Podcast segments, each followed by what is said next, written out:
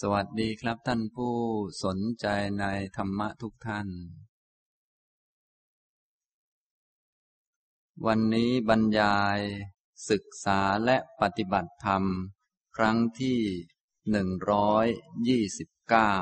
นะครับ ซึ่งการบรรยายในช่วงนี้บรรยายอยู่ในหัวข้อที่ชื่อว่า เตรียมโสดาบัน ตอนที่สามสิบนะครับ สำหรับการบรรยายในหัวข้อ เตรียมโสดาบัน ก็ได้บรรยายมานานแล้ว ประมาณปีกว่าๆแล้วนะได้บรรยาย หลักธรรมต่างๆ ตามคำสอนของพระอรหันตสัมมาสัมพุทธเจ้า โดยยกมาจากพระสูตรต่างๆ ที่ผมได้ตั้งประเด็นในการบรรยายไว้ก็สามประเด็น ประเด็นที่หนึ่งก็คือ พูดถึงลักษณะและคุณสมบัติ ของพระโสดาบันคำว่าพระโสดาบันพระโสดาบันนี้ ถ้าว่าโดยทั่วๆไปแล้ว ท่านก็คือผู้ที่ถึงอริยมรรคมีองค์แปดผู้ที่เดินอยู่ในหนทางคืออริยมรรคผู้มาถึงกระแส กระแสกระแสนี้คือกระแสพาไป สู่ความพ้นทุกข์คือพระนิพพาน ตัวหนทางเนี่ย ตัวทางตัวนี้ก็คืออริยมรรคมีองค์แปดผู้ที่มาถึงกระแสถึงอริยมรรคประกอบด้วยอริยมรรคนี้ เรียกท่านว่าพระโสดาบัน ทีนี้ท่านก็มีคุณสมบัติหลาย ๆ ประการด้วยกัน มีคุณสมบัติด้านที่ทำให้หมดไปสิ้นไป ก็พวกกิเลสต่างๆ ที่เป็นสัญญชน์สามประการ สักกายทิฏฐิวิจิกิจฉา สีลปตะปรามาต ละอคติได้ ละความอิจฉาริษยา ละทุจริตต่างๆ ได้ทั้งหมด อย่างนี้เป็นต้นนะครับ และถ้าเป็นคุณสมบัติฝ่ายมี พระโสดาบันท่านก็เป็นผู้ที่มีศรัทธา เชื่อมั่นไม่หวั่นไหวในคุณพระพุทธพระธรรมพระสงฆ์มีปัญญารู้จักพิจารณาปฏิจจสมุปบาทได้ สมบูรณ์ครบถ้วนนะ รู้จักความไม่มีตัวไม่มีตน ทุกสิ่งทุกอย่างล้วนเป็นไปตามเงื่อนไขของธรรมะ มีเหตุมีผล เป็นไปตามธรรมชาติ อันนี้พูดแบบย่อๆที่เป็น ลักษณะและคุณสมบัติของพระโสดาบัน ประเด็นที่หนึ่งนี้ก็ได้พูดจบไปแล้วนะครับ ประเด็นที่สองพูดถึงคุณประโยชน์และอานิสงค์ของความเป็นพระโสดาบัน อันนี้ก็มีมากมายเหลือเกิน ดังที่พระพุทธเจ้าของเราได้ทรงแสดง ถ้าพูดถึงสมบัติในโลกเนี่ย ถ้าพูดแบบโลกโลกก็ผู้ที่มีสมบัติมีสิทธิ์ในสิ่งต่างๆ ที่มีในโลกก็คือพระเจ้าจักรพรรดิทีนี้พระโสดาบันเนี่ย ท่านว่ามีสมบัติหรือว่ามีความสุข มี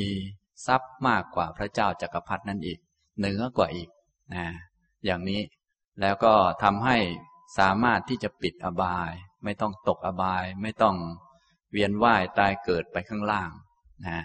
ถ้าจะเกิดอีกก็เกิดแต่สุขติโลกสวรรค์ และเกิดอีกไม่นานนัก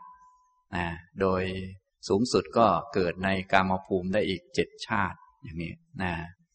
นั้นก็เป็นประเด็นเรื่อง คุณประโยชน์และอานิสงส์ก็มีมากมายหลายประการ นี้ก็ได้พูดจบไปแล้วนะ ประเด็นที่สามก็พูดวิธีปฏิบัติเพื่อเป็นพระโสดาบัน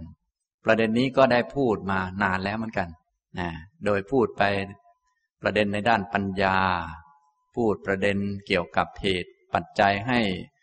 บรรลุเป็นพระโสดาบันตามชื่อบาลีที่ว่า โสตาปฏิยังคะสี่พูดถึง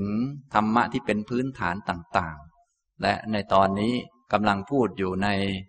หัวข้อวิธีปฏิบัติเพื่อเป็นโสดาบันนี่แหละ พูดในข้อที่ว่าวิธีการรวมอริยมรรคนะอย่างที่เราได้ทราบกันดี พระโสดาบันก็คือผู้ที่มีอริยมรรคมีองค์แปดมาประชุมรวมกัน ทีนี้เมื่อปฏิบัติอริยมรรคข้อนั้นบ้างข้อนี้บ้างมาตามลำดับ จะเอามารวมกันเนี่ยเอามารวมได้อย่างไรนะเหมือนกับว่า พวกเราอยากจะเป็นนักมวยอาชีพอย่างนี้ก็ต้องทำหลาย ๆ อย่าง มีเตะกระสอบทรายต่อยกระสอบทราย หรือถ้ายังไม่มีคุณสมบัติอย่างนี้พร้อมก็ต้องไปวิ่งออกกำลังกายมา ไปฝึกหัดกำลังแขนกำลังขามา นะ เสร็จแล้วเมื่อมีคุณสมบัติหลาย ๆ ประการ เท่าที่พอจะเป็นนักมวย มีแววว่าจะเป็นนักมวยได้แล้ว ก็ต้องมาฝึกซ้อมกับครูมวย การมาฝึกมาซ้อมก็เหมือนกับการ เอาอริยมรรคนี่มารวม ค่อยๆ ประชุมกันเข้า จนกระทั่งฝึกซ้อมได้เชี่ยวชาญชำนาญ ก็พร้อมจะเป็นนักมวยอาชีพอย่างนี้นะผู้ที่มีอริยมรรคมีองค์แปดประการ พร้อมสำหรับการเดินทางเพื่อไปสู่นิพพานนะก็เป็นพระโสดาบันอย่างนี้ ส่วนจะถึงเมื่อไหร่ก็อีกเรื่องหนึ่งทำนองนี้ อย่างนี้ตอนนี้กำลังพูดอยู่ในประเด็นการเอาอริยมรรคนั้นมารวมมาประชุมกันเข้า ซึ่งก็ได้พูดไปหลายครั้งแล้วเช่นกัน ถ้าพูดแบบสรุปมาก่อนเพื่อจะต่อในวันนี้นะการรวมอริยมรรคนะก็รวมที่สมาธิมีสมาธิเป็นศูนย์รวมเป็นที่รวมของธรรมะอื่นๆ ทีนี้สมาธิที่ถูกต้องท่านเรียกว่าอริยสัมมาสมาธิ อริยสัมมาสมาธินั้นมีองค์เจ็ดแวดล้อม พร้อมมูลมารวมประชุมกันนะมีสัมมาทิฏฐิ สัมมาสังกัปปะ สัมมาวาจา สัมมากัมมันตะ สัมมาชีวะ สัมมาวายามะ และสัมมาสติ มารวมเข้าไปในความเป็นหนึ่งของจิต คือสมาธิอันนี้ ถ้ามีทั้งเจ็ดมาห้อมล้อมมารวมกันเข้า รวมทั้งสมาธิเข้าไป ก็กลายเป็นแปดอย่างนี้ ทำนองนี้แหละ ถ้าพูดแบบครอบคลุม ครบถ้วนในการรวม ก็คือรวมที่ความเป็นหนึ่งของจิต รวมที่สมาธิ แต่สมาธิความเป็นหนึ่งของจิตนั้นต้องมีองค์ทั้งเจ็ดแวดล้อมประกอบอยู่ หมายความว่าต้องทำองค์ทั้งเจ็ดมาให้พอสมควร ให้พอเหมาะพอดีเหมาะสมที่จะได้บรรลุธรรม แล้วก็เอาทั้งเจ็ดนั้นมารวมกันในสมาธิ อย่างนี้ ถ้ามีแต่สมาธิอย่างเดียว จิตตั้งมั่น สงบอย่างเดียว แต่ไม่มีองค์เจ็ดแวดล้อม ก็ได้สงบแป๊บเดียวออกมาก็ฟุ้งซ่านใหม่เหมือนเดิม แต่ถ้ามีองค์เจ็ดแวดล้อมและมารวมกันเข้าในสมาธิ มาทำงานร่วมกันชุมนุมพร้อมกัน ก็จะเกิดเป็นธรรมจักขุเป็นดวงตาเห็นธรรม เกิดเป็นแสงสว่าง ได้รู้แจ้ง สัจจะทั้งสี่ได้รู้ทุกข์โดยความเป็นทุกข์ รู้จักเหตุเกิดทุกข์ โดยความเป็นเหตุเกิดทุกข์ รู้จักความดับทุกข์ โดยความเป็นความดับทุกข์ และรู้จักทางว่าคืออริยมรรคมีองค์แปดนะเราทั้งหลายได้ฟังมาก็ทราบว่า ทางไปสู่นิพพานก็คืออริยมรรคมีองค์แปดทำไมจึงยังไม่เห็นว่าเป็นทาง อุปมาเหมือนว่าเราเดินขึ้นไปบนภูเขา เดินสมมุติว่า เดินขึ้นไปภูเขา ภูกระดึงอย่างนี้เป็นต้น บางท่านอาจจะเคยไป บางท่านไม่เคยไปก็ฟังเป็นอุปมานะ เมื่อเราเดินทางไป ถ้ายังไม่ถึงยอดเขา แม้เดินอยู่ในทางเราก็ไม่มั่นใจเท่าไหร่ ว่ามันเป็นทางจริงไหม ทั้งๆทที่เดินอยู่ในทางนั่นแหละ ทั้งๆทที่ปฏิบัติถูกนั่นแหละ แต่ก็ยังไม่ชัวร์ว่ามันถูกจริงไหม เพราะว่ายังมองไม่เห็นปลายมัน แต่เมื่อถึงจุดหนึ่ง แม้ยังไม่ถึงจุดปลาย ยังไม่ถึงยอดเขา ยังไม่ถึงนิพพานนั่นเอง แต่ก็มองเห็นยอดเขาแล้ว ก็จะรู้ว่าที่เดินมาทั้งหมดนะ่ะมันเดินถูกต้อง ตอนไหนที่เดินออกนอกลู่นอกทางบ้าง ตอนไหนที่เดินวนเวียนหมุนอยู่ ตอนไหนที่ไปพักนานเกินไปบ้าง ก็จะได้ทราบเลยว่าอ๋อทั้งหมดนั่นน่ะ ที่ถูกมันเป็นอย่างไร ตัวที่เป็นทางเป็นอย่างไร ตอนไหนออกนอกทางหลงไป ตอนไหนวนหมกอยู่วนวนวนอยู่ เหมือนจะเดินแต่เดินกลับไปกลับมา ก็จะได้ทราบ นะ ฉะนั้นพวกเราปฏิบัติตอนต้นๆเนี่ยแม้จะปฏิบัติอยู่ในมรรคนั่นแหละ ปฏิบัติอยู่ในปัญญาในศีล ในสมาธิฝึกสติอยู่นั่นแหละทำสมาธิอยู่นั่นแหละ หรือฟังธรรมพิจารณาธรรมะอยู่นั่นแหละ ทั้งๆทที่ที่ทำเหล่านั้นก็ถูกนั่นแหละ แต่ว่าจะยังไม่ทราบว่ามันถูก ยังไม่ทราบว่าเป็นมรรคเพราะยังไม่เคยเห็นนิพพาน ฉะนั้น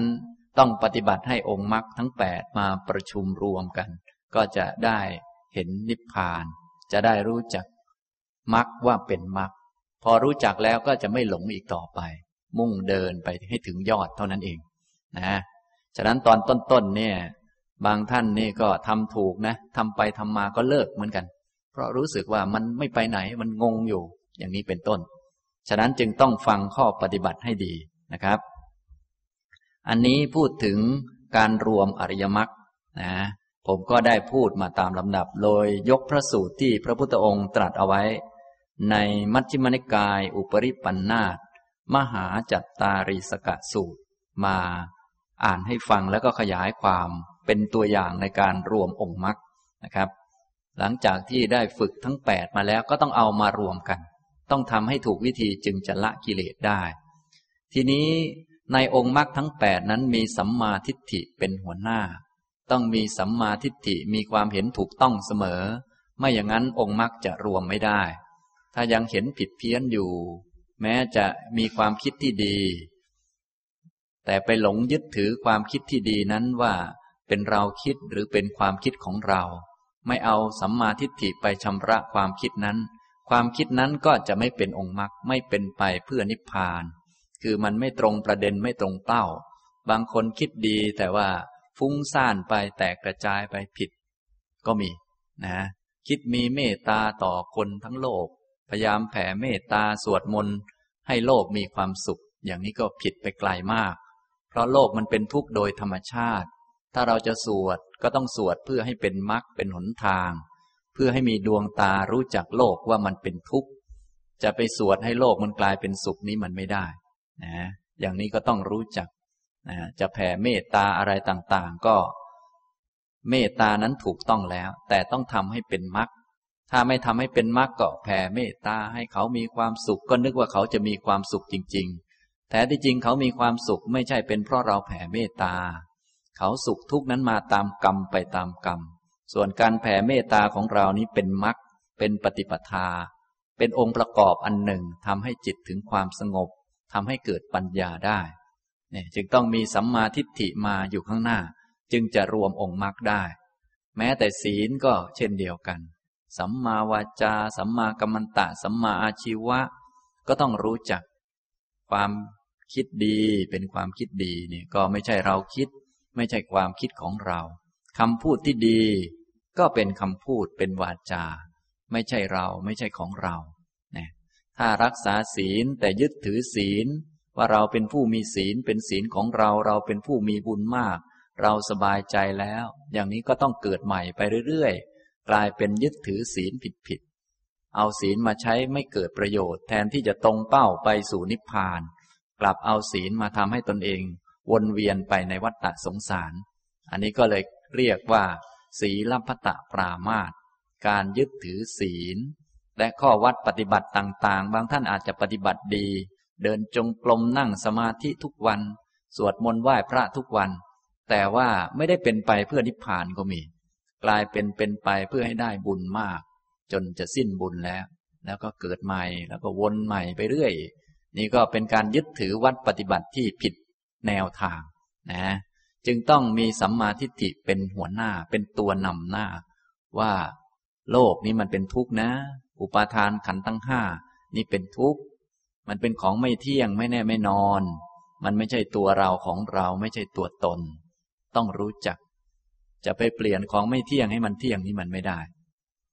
ความจริงมันไม่เปลี่ยน ข้อเท็จจริงมันเป็นอย่างนั้น เราจึงต้องยอมรับข้อเท็จจริงให้ได้ ต้องเปลี่ยนความเห็นให้ตรงกับความเป็นจริง นี่ก็เลยมีข้อปฏิบัติต่างๆ ให้พวกเราฝึกกัน โดยเริ่มตั้งแต่รู้จักแยกรูปแยกนาม รู้จักมองอนิจจังทุกขังอนัตตา นี่ก็เพื่อจะยอมรับความจริงให้มีสัมมาทิฏฐิเป็นพื้น แล้วก็เอามาชำระองค์มรรคต่างๆ เอามาชำระข้อปฏิบัตินะอย่างนี้นะครับ ฉะนั้นในบรรดาอริยมรรคมีองค์แปดนั้นมีสัมมาทิฏฐิเป็นหัวหน้า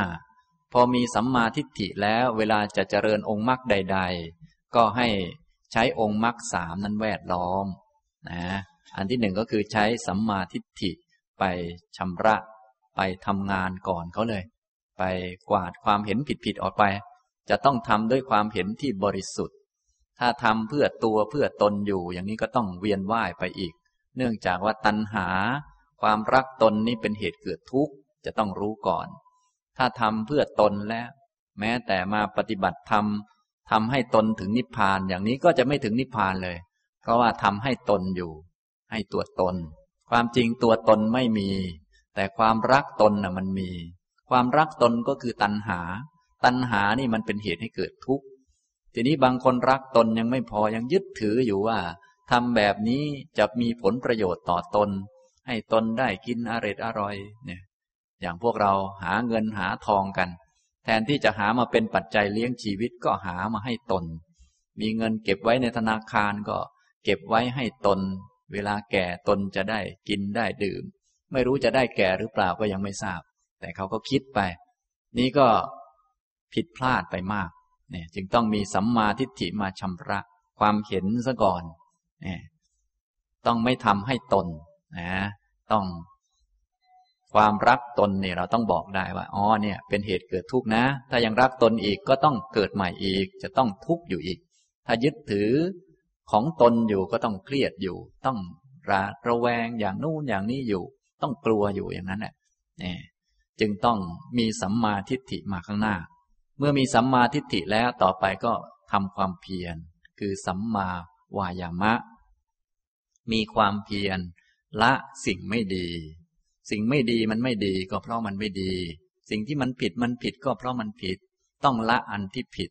ถ้าไม่ละอันผิดจะให้มันถูกนี้มันเป็นไปไม่ได้ ถูกจะต้องถูกอย่างเดียวเท่านั้น ถ้าถูกไปรวมกับผิดจะกลายเป็นผิดนะถ้าผิดแม้แต่เล็กน้อย เราถือว่าเราถูกเยอะแล้วบุญมากแล้วนะผิดนิดหน่อยคงไม่เป็นไรมั้ง อย่างนี้ก็จะเป็นไรอยู่ตลอดไป จึงต้องถูกอย่างเดียวเท่านั้น วิธีการก็เลยต้องมาทำความเพียรเพื่อเอาอันที่ผิดออกไป ถึงแม้เราจะถูกมาก เช่น เป็นคนที่คิดดี พูดดีทำดี มีศีลดี มีบุญมากมาย ถ้าเพียงผิดเพียงอันเดียว เช่น ความเห็นมันผิด อย่างนี้ทั้งหมดก็จะผิดไปด้วยนะ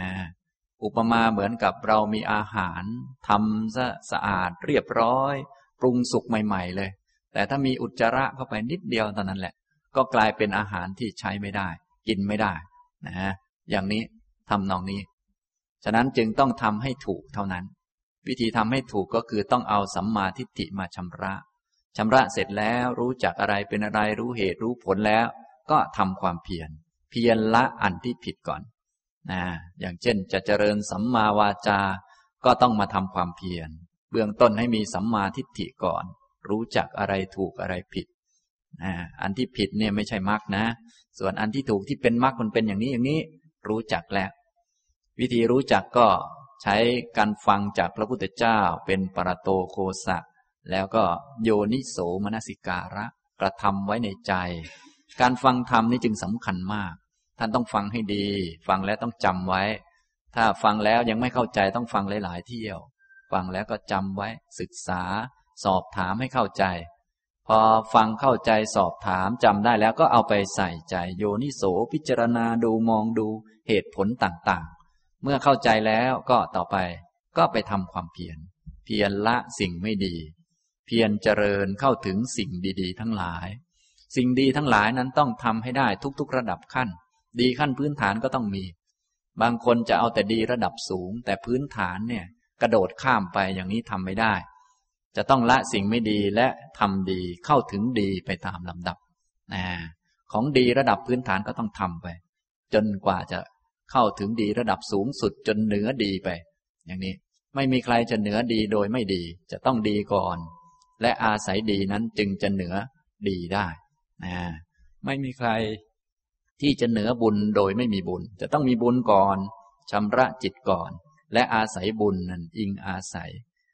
จิตที่ดีงามนั้นเพื่อเจริญมรรคจนกระทั่งเหนือบุญขึ้นมาได้ สรุปง่ายๆ ถ้าว่าโดยแก่นสารของการปฏิบัติแล้วแบบแบบที่พวกเราทราบกัน ดังที่พระพุทธองค์ได้ทรงแสดงในโอวาทปาติโมกข้อที่หนึ่งก็ว่า ไม่ทำบาปทั้งปวง อันนี้คือละสิ่งไม่ดีนั่นเอง หลังจากที่ได้ฟังธรรมเข้าใจแล้ว รู้จักอะไรไม่ดีบ้างก็ต้องละก่อน ละสิ่งไม่ดี ต้องไม่ทำสิ่งไม่ดี ถ้าพยายามเจริญมรรคพยายามทำความดี แต่สิ่งไม่ดีก็ยังทำอยู่ อย่างนี้มันก็ไปไหนไม่รอด ก็จะเสียเวลาเหนื่อยลำบาก และไม่ได้ผลจริงด้วย จึงต้อง มีกำลังใจที่เข้มแข็ง ต้องมีศรัทธาเชื่อปัญญาตรัสรู้ของพระพุทธเจ้า แล้วก็ไม่ทำบาปทั้งปวง จะต้องงดให้ได้ ต้องงดนะ ต่อมาข้อต่อมาก็ทำกุศลให้ถึงพร้อม กุศลเนี่ยต้องทำให้ถึงพร้อม ไม่ใช่กระโดดข้ามไปได้ จะต้องให้พอดีเหมาะสม ให้ถึงพร้อม จนกระทั่งท้ายที่สุดข้อที่สามชำระจิตของตนให้ผ่องแผ้วต่อไป ด้วยอริยมรรคมีองค์แปดประการ อย่างนี้นะครับ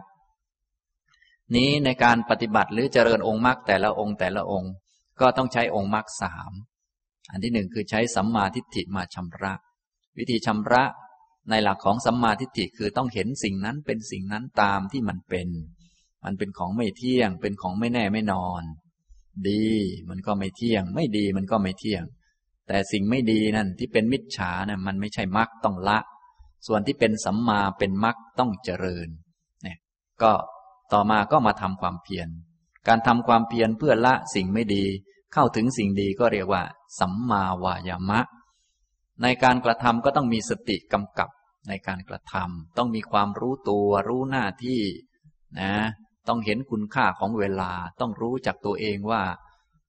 เราจะต้องตายเป็นธรรมดาเนี่ยต้องรู้จักอย่าหลงลืม กายเป็นกาย จิตเป็นจิต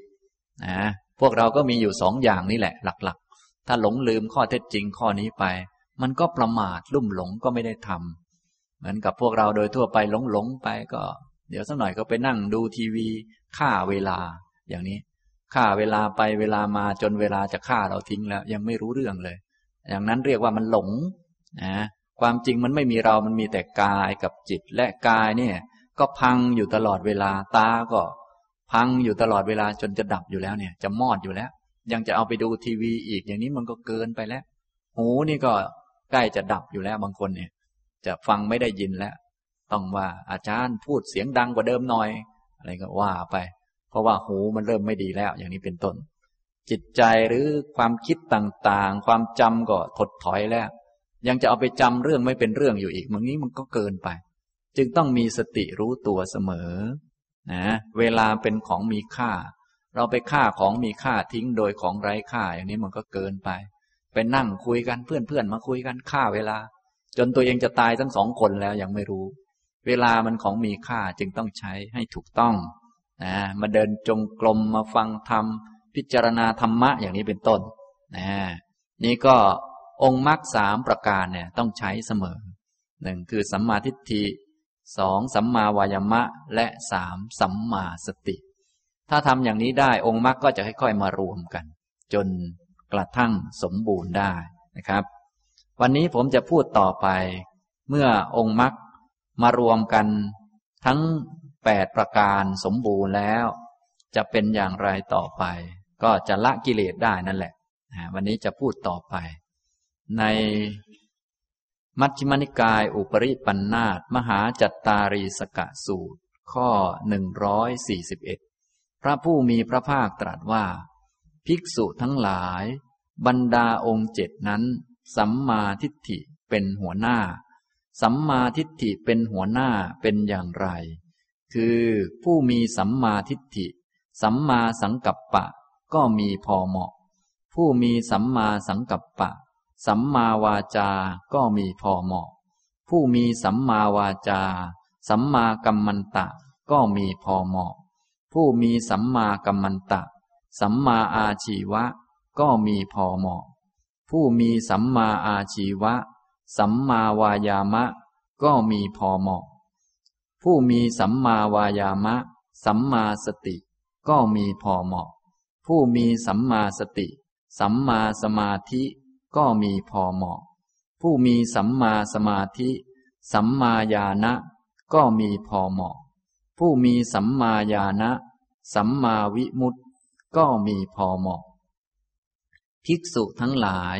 พระเสขะ ผู้ประกอบด้วยองค์แปดจึงเป็นพระอรหันต์ผู้ประกอบด้วยองค์สิบด้วยประการชนีนะครับนี่เป็นบาลีข้อ 141 หลังจากที่เราได้ปฏิบัติมาตามลำดับ และเอาองค์มรรคมารวมกัน ทุกสิ่งทุกอย่างก็จะพอดีลงตัว จนกระทั่ง เป็นพระโสดาบันผู้ประกอบด้วยองค์มรรคทั้งแปด ปฏิบัติตามลำดับไปเรื่อยๆ ก็ได้เพิ่มมาอีกสองจนเป็นพระอรหันต์ในที่สุดนะอย่างนี้พระพุทธองค์ได้ตรัส สัมมาทิฏฐินี้เป็นหัวหน้าอยู่เสมอทำไมต้องให้สัมมาทิฏฐินั้นเป็นหัวหน้าอยู่เสมอ เพราะว่าสำหรับผู้ที่มีสัมมาทิฏฐิเท่านั้นแหละ สัมมาสังกัปปะจึงจะมีพอเหมาะพอดี ไม่อย่างนั้นมันจะมีเกินไปหรือไม่มีเลยก็ได้นะ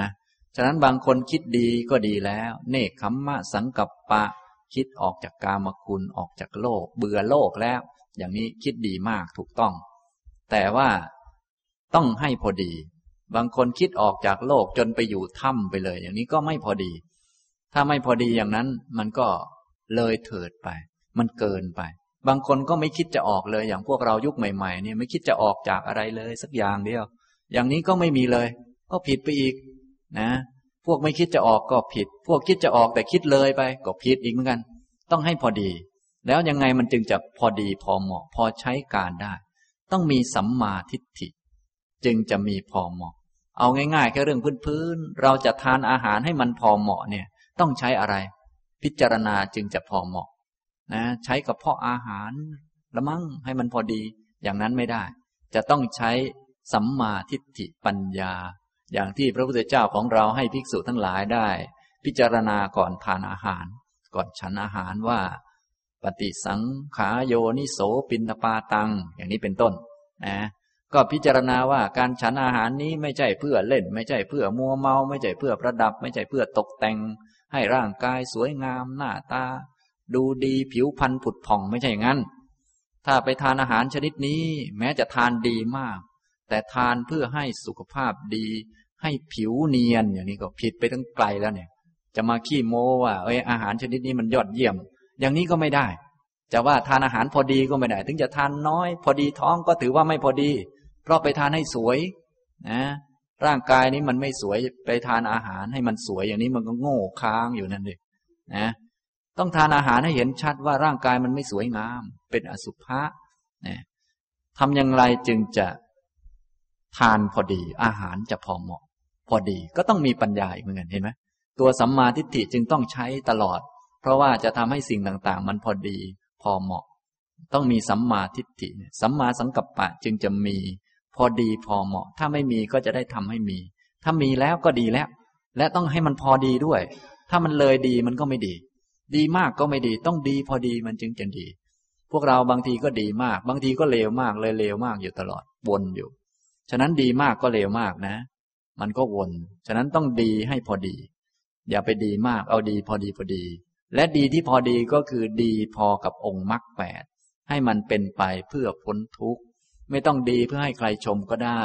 ไม่ต้องดีเพื่อให้รู้สึกดีเพื่อให้เราหน้าใหญ่อะไร แต่เพื่อความสงบ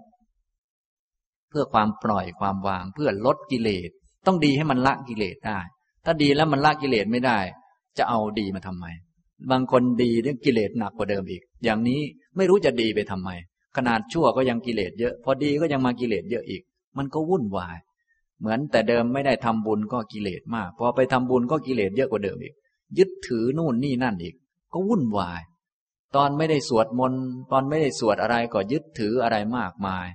พอไปสวดก็ยึดถือบทสวดอีกว่าจะช่วยให้เราปลอดภัย จะช่วยให้เรารอดสวดแล้วสามีจะเชื่อฟังมากขึ้น อย่างนี้จะสวดไปทำไม ก็งงอยู่ นี่อย่างนี้เรียกว่ามันไม่พอดี มันไม่พอเหมาะ นะเนี่ยพระพุทธองค์จึงได้ตรัส บอกว่า สัมมาทิฏฐิเป็นหัวหน้า ทีนี้เป็นหัวหน้าอย่างไร เพราะว่าผู้ที่มีสัมมาทิฏฐิ สัมมาสังกัปปะ จึงจะมีพอเหมาะพอดี สัมมาสังกัปปะ ผมได้พูดให้ฟังแล้วก็มีเนคขมมะสังกัปปะ คิดจะออกจากกาม คิดจะออกจากโลก ต้องคิดจะออก และต้องคิดจะออกอย่างพอดีพอดี ต้องดูหน้าที่ของตัวเองด้วยนะ จะออกเนี่ยเป็นพ่อของลูกโยนลูกทิ้งเลยอย่างนี้ก็ไม่ได้นะถ้าเป็นพระก็อ้าวก็ออกไปตามหน้าที่ของตน แต่ก็ต้องเกี่ยวข้องกับญาติโยมให้เหมาะสม นะ เป็นพระโอ้ ไม่เกี่ยวกับญาติโยมแล้วหนีไปเลย อย่างนี้ก็ไม่ได้อีกนะจะต้องทำหน้าที่ของตัวเองนี่จึงต้องมีสัมมาทิฏฐิสัมมาสังกัปปะ จึงจะพอเหมาะ ต้องคิดจะออกนั่นแหละถูกแล้ว แต่ต้องออกให้ถูกต้อง ถ้าไม่คิดจะออกก็ผิด แบบที่พวกเราคารวะที่ปฏิบัติยากเย็นนักหนาเนี่ย ก็เป็นเพราะว่าเราไม่ได้คิดจะออกจากโลกจริง ๆ คิดแต่จะกินอร่อย คิดแต่จะนอนสบาย บางทีก็พูดถึงการปฏิบัติธรรมเหมือนกัน แต่ว่าวันๆก็แม้จะเข้าคอร์สปฏิบัติสำนักปฏิบัติก็ต้องถามก่อนเลย ว่าที่นอนเป็นอย่างไร อาหารอร่อยไหม มี air condition ไหมนี่ยอย่างนี้เป็นต้น นี่ก็บ่งบอกถึงอยู่แล้วว่าไม่ได้คิดจะออกอะไร คิดแต่จะไปปิกนิกเท่านั้นแหละ อย่างนี้มันจะได้อะไรล่ะ มันก็วนอยู่เท่านั้น เพราะความเห็นถูกมันไม่มี พอความเห็นถูกไม่มีไม่ได้คิดจะออกตั้งแต่ต้นแล้ว คิดแต่จะไปพักผ่อนคิดแต่จะไปหาพักหาพวก อย่างนี้ก็จบกันพอดี มันผิดตั้งแต่ต้นแล้ว นี่จึงต้องมีสัมมาทิฏฐิก่อน ว่าโลกมันเป็นทุกข์นะ มันเป็นของไม่แน่นอนนะ แล้วเราก็แก่แล้วอะไรแล้ว ยังมาทำเพื่อตัวเองอยู่อย่างนี้มันก็เกิดเวียนว่ายอยู่นี่อย่างนี้มันก็ยังทุกข์อยู่ ถ้ายังมีกิเลสอยู่ก็ยังวุ่นวายยังทุกข์ถ้ายึดอะไรมันก็ทุกข์อันนั้นอยู่ เราลองนึกถึงดูสิสิ่งที่เรารัก สิ่งที่เรายึดอยู่ สามีถ้าตายตอนนี้เราจะทนไหวไหมอ่าเป็นทุกข์ไหมบริษัทเราถ้าเจ๊งไป ล้มไปจะเป็นยังไงบ้าง หมาเราถ้าตายไปจะเป็นยังไง บ้านเราถ้าถูกไปไหมจะเป็นยังไงนะเอาเสียทีละอย่างทีละอย่าง จนกระทั่งต้องหมดทุกอย่างเนี่ย จะรักษาจิตไหวไหม เอาแค่นี้ก็พอ เราลองนึกดู ถ้ามันรักษาจิตไม่ไหวก็แสดงว่า มันต้องออกแล้ว มันต้องเลิกยึดเลิกถือแล้ว ต้องเห็นให้ถูกต้อง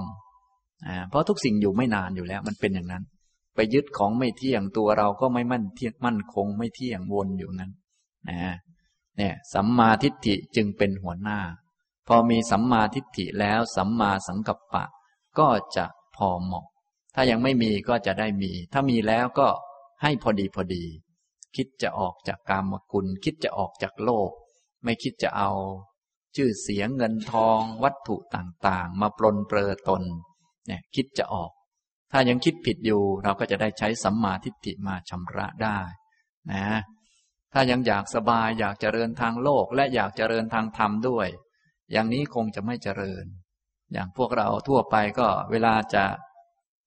อวยพรกันก็มักจะบอกว่า ขอให้เจริญทั้งทางโลก ขอให้เจริญทั้งทางธรรม ทางโลกก็ไม่อยากจะออก อยากจะเจริญ ทางธรรมก็อยากจะเจริญด้วย อย่างนี้มันก็ขัดขากันเอง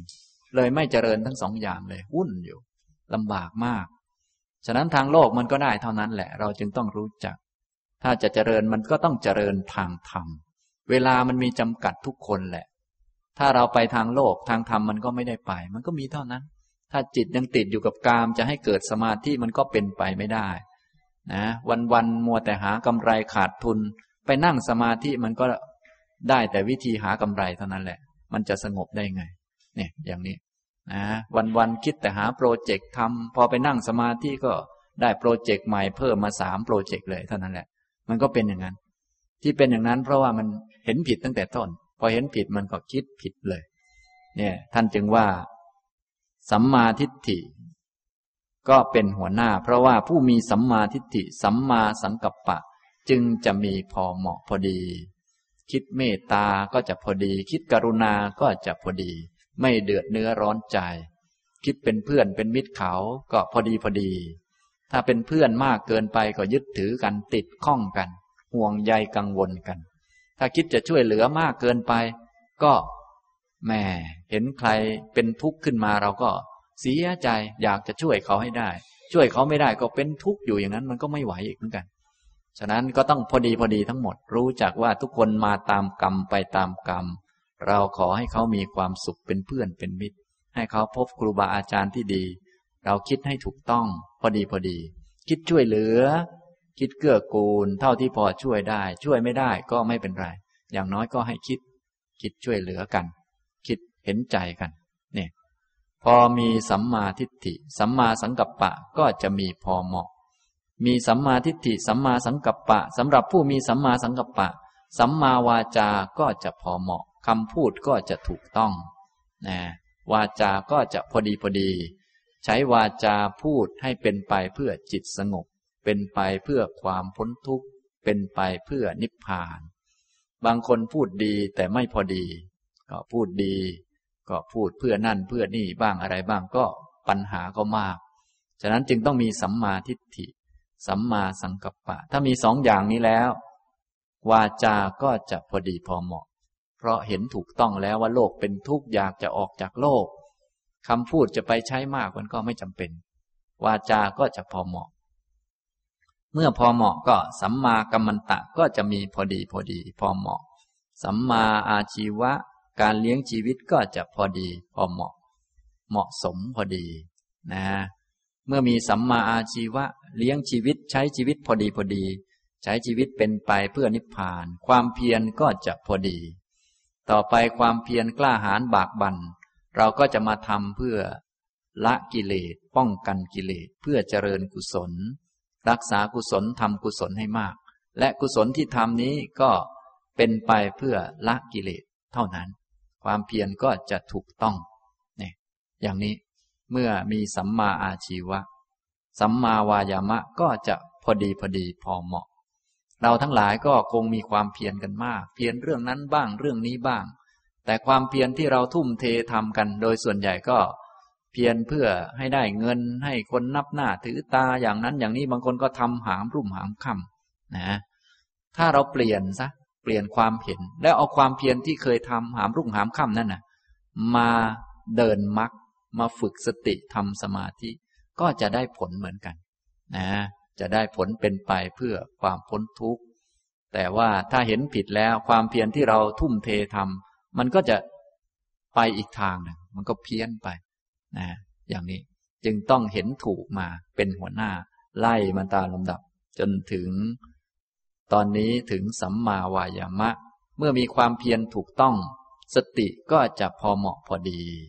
พอกิเลสลดละลงไป กุศลเพิ่มพูนเจริญงอกงามขึ้น สติมันก็จะมีพอเหมาะพอดี เราจะต้องพอเป็นไปได้นะมีความรู้ตัวที่ดี ไม่ต้องเกรงไม่ต้องฝืน ไม่ต้องสู้กับกิเลสมากนัก เพราะได้ทำความเพียรเพื่อลดละกิเลสบ้างแล้ว แล้วก็กุศลคุณงามความดีก็เติมขึ้นมามากแล้ว พอสมควร สติของเราก็พออยู่ได้สบาย แต่ถ้าวันๆยังกิเลสเยอะนี่โอ้โหต้องมาแข่งกับกิเลสมาสู้กับกิเลสนี่ วันๆเนี่ยลิ้นห้อยไปเลย มันลำบากนะ แต่ถ้าเห็นถูกมาตามลำดับ แล้วคิดถูกมาวาจาก็ถูกกิเลสมันก็ลดลงไปมาก แล้วยิ่งมาทำความเพียรเพื่อลดกิเลสอีกทำความเพียรเพื่อเจริญกุศลอีก สติเราก็ไม่ต้องใช้มาก ไม่ต้องระมัดระวังมากนะนะ อย่างนี้สติมันก็จะพอเหมาะ หลายท่านไปฝึกสติแหมสติดีมาก แต่กิเลสก็มากด้วย ก็เลยต้องสู้กันใหญ่ และส่วนใหญ่ก็ลิ้นห้อยทั้งนั้นคือสู้กิเลสไม่ได้ เพราะกิเลสมันไม่ลด จึงต้องทำโดยวิธีที่จะลดกิเลสได้ คือมีสัมมาทิฏฐิเห็นถูกก่อน แล้วก็สัมมาสังกัปปะคิดถูกก่อน กิเลสมันก็จะลดมาตามลำดับแหละนะวาจาก็ต้องถูกก่อน อย่าไปให้เชื้ออะไรมัน ไม่อย่างนั้นแล้ว ความเห็นก็ยังไม่ถูก วาจาก็ยังผิดอยู่นั่นแหละกิเลสก็ยังมีกำลังเยอะ แล้วเราจะมาฝึกสติเพื่อกันกิเลสอย่างนี้จะไหวหรือ มันไม่ไหวหรอกสู้มันไม่ได้ มันถล่มเอาตลอดแหละ หลายท่านไปฝึกมานานก็ยังไม่ค่อยได้ผล อย่างนี้ก็มี ฉะนั้นจึงต้องรู้จักวิธีรวมองค์มรรคให้ได้ ด้วยวิธีรวมองค์มรรคนี่แหละ จะทำให้ละกิเลสได้ ไม่อย่างนั้นจะละกิเลสไม่ได้ ไม่ว่าจะทํำยังไงก็ละกิเลสไม่ได้ ถ้าไม่ใช่มรรคอันนี้พระพุทธเจ้าของเราตรัสไว้อย่างนั้น หลายท่านที่สนใจธรรมะก็พิสูจน์มาด้วยตัวเองแล้ว รักษาศีลมานาน แต่กิเลสก็ยังเยอะอยู่ พยายามเป็นคนดี ก็แหม พยายามจะไม่พูดแต่ว่าแหมขอสักหน่อยเถอะถ้าไม่พูดมันมันมันมันคันคันปากยังไงไม่รู้ไอ้หมอเนี่ย ยิ่งไม่พูดยิ่งเอาใหญ่เลยก็ว่าไปเรื่อยท้ายที่สุดก็ระเบิดลงอีกแล้ว นี่ อุตสาว่าจะเป็นคนดีแล้ว ท้ายที่สุดก็เลวเหมือนเดิมวนเวียนไป ที่เป็นเช่นนั้นก็เนื่องจากกิเลสมันไม่ลด จึงต้องฝึกโดยวิธีที่กิเลสจะลด โดยวิธีที่ถูกต้องตามที่พระพุทธเจ้าของเราสอนไว้ ก็คือสัมมาทิฏฐิเป็นหัวหน้า เมื่อมีสัมมาทิฏฐินั่นแหละ สัมมาสังกัปปะ จึงจะมีพอเหมาะกิเลสมันก็จะลดลงได้นะเห็นถูกเนี่ยก็คิดถูก ถ้าตามหลักธรรมดา โดยความรู้สึกของพวกเราก็เป็นอย่างนั้น ถ้าเห็นถูกก็จะคิดถูก แต่วันๆพวกเราโดยทั่วไปสั่งสมแต่ความเห็นผิดวันๆเนี่ย อันนั้นก็ของเรา อันนี้ก็ของเรา แล้วไปหาเพื่อนๆต่างๆ ก็คุยแต่เรื่องตัวเรื่องตนมันก็เลยวนเวียน จึงต้องพยายามฟังธรรมะให้มาก แล้วก็โยนิโสใส่ใจธรรมะ ให้เยอะๆ ปฏิบัติสติทำสมาธิก็ให้เป็นไปเพื่อเห็นธรรมะ ให้เข้าใจความจริง รู้จักเรื่องอนิจจังทุกขังอนัตตาไว้เสมอเนี่ยแล้วก็พยายามคิดให้ถูกต้องเป็นสัมมาสังกัปปะ ศีลก็ต้องดีนะเป็นการกันกิเลสมาตามลำดับ พอมีศีลทำความเพียรสติก็จะมีพอเหมาะ พอสติมีพอเหมาะทีนี้ก็สมาธิก็มีพอเหมาะพอใช้การ ก็ครบทั้งแปดแล้วอย่างนี้นะถ้าครบทั้งแปดอย่างนี้สมดุลมารวมกัน ก็ได้เป็นพระโสดาบัน องค์มรรคทั้งแปดจึงเป็นข้อปฏิบัติสำหรับ พวกเราที่เป็นนักศึกษาจนกระทั่งเป็นโสดาบันแล้วก็ต้องเดินไปตามมรรคนี้ ถ้าทำมรรคทั้งแปดครบถ้วนบริบูรณ์ สมบูรณ์ ก็จะมีเพิ่มมาอีกสองก็คือ สัมมาญาณะแล้วก็สัมมาวิมุตติอันนี้จะเป็นพระอรหันต์ส่วนพวกเรานี้ทำแค่แปดก็พอนะทำแค่แปดทำให้ทั้งแปดมารวมกัน แล้วก็เดินไปตามแปดนี้ ถ้าเดินไปตามแปดอย่างนี้แปดอย่างนี้บริบูรณ์เต็มที่ทั้งหมด ก็จะได้สัมมาญาณขึ้นมา เป็นญาณของพระอรหันต์เป็นวิชา เป็นแสงสว่าง เมื่อมีญาณก็จะหลุดพ้นได้ พระโสดาบันนี้ยังไม่หลุดพ้นเพียงแต่เห็นความจริง องค์มรรคยังไม่บริบูรณ์แต่มีครบแล้ว เหมือนกับนักมวยมีคุณสมบัติเป็นนักมวยครบสมบูรณ์แล้ว แต่ยังไม่เป็นแชมป์โลก ยังไม่ชนะคู่ต่อสู้ทั้งหมด แต่ว่าคุณสมบัติสมบูรณ์แล้วก็ เดี๋ยวสักหน่อยก็ฝึกนั่นฝึกนี่ต่อไปอีกก็ ครบแล้วไม่หลงทางอีกต่อไป อย่างนี้ทำนองนี้นะครับ อันนี้พระพุทธองค์ก็ได้สรุปว่า ภิกษุทั้งหลาย พระเสขะผู้ประกอบด้วยองค์แปดจึงเป็นพระอรหันต์ผู้ประกอบด้วยองค์สิบด้วยประการชนีนะฉะนั้นพวกเราทั้งหลายที่ต้องการเป็นพระโสดาบันเป็นพระอริยเจ้า ตอนนี้ผมได้มาพูดเกี่ยวกับวิธีการปฏิบัติเพื่อเป็นโสดาบันนะกล่าวถึงวิธีรวมองค์มรรคหลังจากที่ได้บอก วิธีฝึกอันนั้นบ้าง อันนี้บ้างตามพระสูตรนั้นพระสูตรนี้ก็เป็นข้อนั้นบ้างข้อนี้บ้าง ตอนนี้ก็เอาดีทั้งหมดมารวมกันเข้า ซึ่งวิธีการเอามารวมกันจะต้องมีหัวหน้าเข้าก่อน หัวหน้าคือสัมมาทิฏฐินะอย่างนี้ ฉะนั้นท่านทั้งหลายจึงต้องฟังธรรมะให้ดีๆ และไปสำรวจความคิดคำพูดต่างๆ ว่ามันเป็นไปเพื่อนิพพานไหม ถ้าคิดเนี่ยเพื่อจะเอาเพื่อตัวเพื่อตนแล้ว อย่างนี้มันก็ผิดตั้งแต่ต้นแล้ว ไม่คิดออกจากกามคุณเลย คิดแต่จะกินจะดื่มอร่อย ให้ปรนเปรอตนเองอยู่งั้น กลัวตัวเองจะลำบากอย่างนั้นอย่างนี้ อันนี้ก็ทำให้ตัวเองอย่างนี้มันผิดตั้งแต่ต้น เพราะความรักตัวเองยึดถือตัวเองนี่ มันเป็นตัณหาเป็นเหตุเกิดทุกข์จึงต้องคิดจะออกให้ถูกต้อง และเมตตาเป็นเพื่อนเป็นมิตรกรุณาก็ต้องให้พอเหมาะพอดี ต้องรู้ ทุกคนมาตามกรรมไปตามกรรม คิดเป็นเพื่อน เพราะทุกคนเป็นเพื่อนเกิดแก่เจ็บตาย ไม่ใช่เป็นเพื่อน เพราะว่ามานั่งกินด้วยกันนอนด้วยกัน แต่เป็นเพื่อน เพราะแก่ด้วยกัน ตายด้วยกัน แล้วก็เกิดด้วยกัน วนเวียนเป็นทุกข์ยากลำบากเหมือนกัน ไม่ใช่จะมาเพื่อนเป็นเพื่อนกันในแง่ ที่ต้องมาจับมือทำความเข้าใจ ต้องให้อภัยกันนะ อย่างนั้นอย่างนี้ ไม่ใช่ เราให้อภัยกับทุกคนนั่นแหละ เพราะทุกคนเป็นเพื่อนเกิดแก่เจ็บตายจะมาโกรธกันทำไมเล่าอ่าอย่างนี้คิดช่วยเหลือกัน คิดกรุณา แล้วก็ศีลก็ต้องให้พอเหมาะพอดี ที่จะเป็นไปเพื่อนิพพาน ให้พอเหมาะกับ หน้าที่ให้พอเหมาะกับสถานะของตัวเอง ตัวเองเป็นคารวาสแต่มาทำอย่างพระ อย่างนี้มันก็เลยเถิดไปมาก ฉะนั้นก็ต้องดูให้เหมาะสมนะตัวเองมีสามี แต่ทำตัวเหมือนไม่มีสามีไปอยู่แต่วัดตลอดอย่างนี้ อย่างนี้ก็ไม่ได้ จะต้องมาดูแลกันบ้างอะไรบ้าง ก็ว่ากันไปแล้วแต่ ให้มันเหมาะสม ซึ่งการจะเหมาะสม เอ๊ะใครเป็นคนบอกว่าเหมาะสม ไม่ใช่อาจารย์ ไม่ใช่คนโน้นคนนี้ สัมมาทิฏฐินั่นแหละ ว่าต้องการจะไปนิพพานไหมรู้จักไหมว่า องค์มรรคแปดนี้เป็นหนทางนั่นแหละสัมมาอาชีวะ สัมมาวายามะ สัมมาสติ สัมมาสมาธิ นั่นแหละให้ทำทุกข้อไป แล้วเอาทุกข้อมารวมกัน แต่อย่าลืมให้มีสัมมาทิฏฐินั้นเป็นหัวหน้าตลอดเวลา เพราะว่าด้วยสัมมาทิฏฐินั่นแหละจะทำให้กิเลสมันลดลงแล้วก็ทำข้ออื่นได้อย่างเหมาะสมพอดีพอดีได้นะอย่างนี้ทำนองนี้คำว่าพอดีพอดีเหมาะสมถูกต้อง อันนี้ก็คือคำว่า มัชฌิมาปฏิปทาตามที่พระพุทธองค์ ทรงสอนไว้ มัชฌิมานี่มันทำยาก อันพอดีนี่มันทำยาก แต่ไม่ทำเลยเนี่ยมันก็ง่ายเหลือเกิน ไม่มีเลยทำแล้วมันก็เกินไปอีก นี่มันก็วุ่นวาย อุปมาเหมือนกับเราจะยิงธนูให้เข้าเป้า ยิงปืนให้เข้าเป้า เป้ามันแค่จุดจุดเดียวเอง มันยากที่จะยิงได้เข้าเป้า แต่ถ้ายิงไปทั่วเนี่ยมันโอ้โห ยิงผิดนี่ยิงยังไงก็เป็น มันสบายมากเลย ยิงผิด ใครๆก็ยิงเป็น แค่มีนิ้วกดเท่านั้นมันก็ยิงผิดแล้ว มันจะยากอะไรยิงผิด แต่ยิงถูกนี่มันยากมาก คิดใครๆก็คิดเป็น แต่ว่าคิดผิดเนี่ยมันง่ายเหลือเกินนะคิดคิดมาเมื่อไหร่ก็ผิดเลย แต่ถ้าจะคิดให้ถูกเนี่ยโอ้โหมันต้องฟังแล้วฟังอีก แล้วก็ต้องมา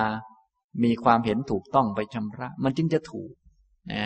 ถ้ารักษาศีลรักษาให้มันผิดยังไงมันก็ผิดอยู่แล้วแหละ ไม่ต้องคิดมากไปรักษาเลยมันผิดทั้งนั้นแหละ เอ้าทำไมมันผิดเนี่ยมันมันมันง่ายมันง่าย อันที่ผิด ส่วนถ้าจะรักษาศีลให้มันถูกต้องเนี่ย โอ้อันนี้มันยากมากนะหลายท่านก็ว่า โอ้ศีลมันง่ายแล้ว มันสบายทำได้ง่าย อันนี้ยังเห็นผิดอยู่มากนะมรรคเนี่ยไม่ใช่ของง่าย พระพุทธเจ้านี่บำเพ็ญบารมีมานาน กว่าจะได้ค้นพบ เป็นเหมือนจุดจุดหนึ่งประตูที่แคบๆนะเราจะต้องเข้าให้ถูกประตู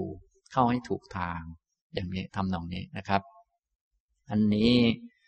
ฉะนั้นถ้าจะเดินทางผิดนี่ ไม่ต้องเดินมันก็ผิด หรือเดินมันก็ผิดผิดได้ทั้งนั้นแหละ แต่ถ้าจะเดินถูกนี่แหมนิ่มยากมาก ต้องฟังให้ดีๆ แล้วต้องทำให้แยบคายเท่านั้นจึงจะถูก ถ้าทำแบบมั่วๆไป ก็ไม่ต้องคิดหรอกว่ามันจะถูก เพราะต้องผิดอย่างแน่นอน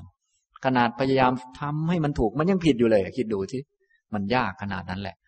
อุปมาเหมือนกับการจะยิงให้เข้าเป้า ยิงปืนหรือยิงธนูให้เข้าเป้า ขนาดพยายามจะให้เข้าเป้า ยังไม่เข้าเป้าเลย จึงต้องมีวงกลมเอาไว้ กลมๆไอ้วงกลมๆนั้นยังไม่ใช่เป้า เพียงแต่บอกว่าต้องยิงให้อยู่ระหว่างนี้ เหมือนกับพวกเราถ้ายังไม่เข้าเป้า ยังไม่ไปนิพพานก็ต้อง ยิงให้ตรงประเด็นว่า โอ้นี่มันเป็นไปเพื่อพ้นทุกข์นะ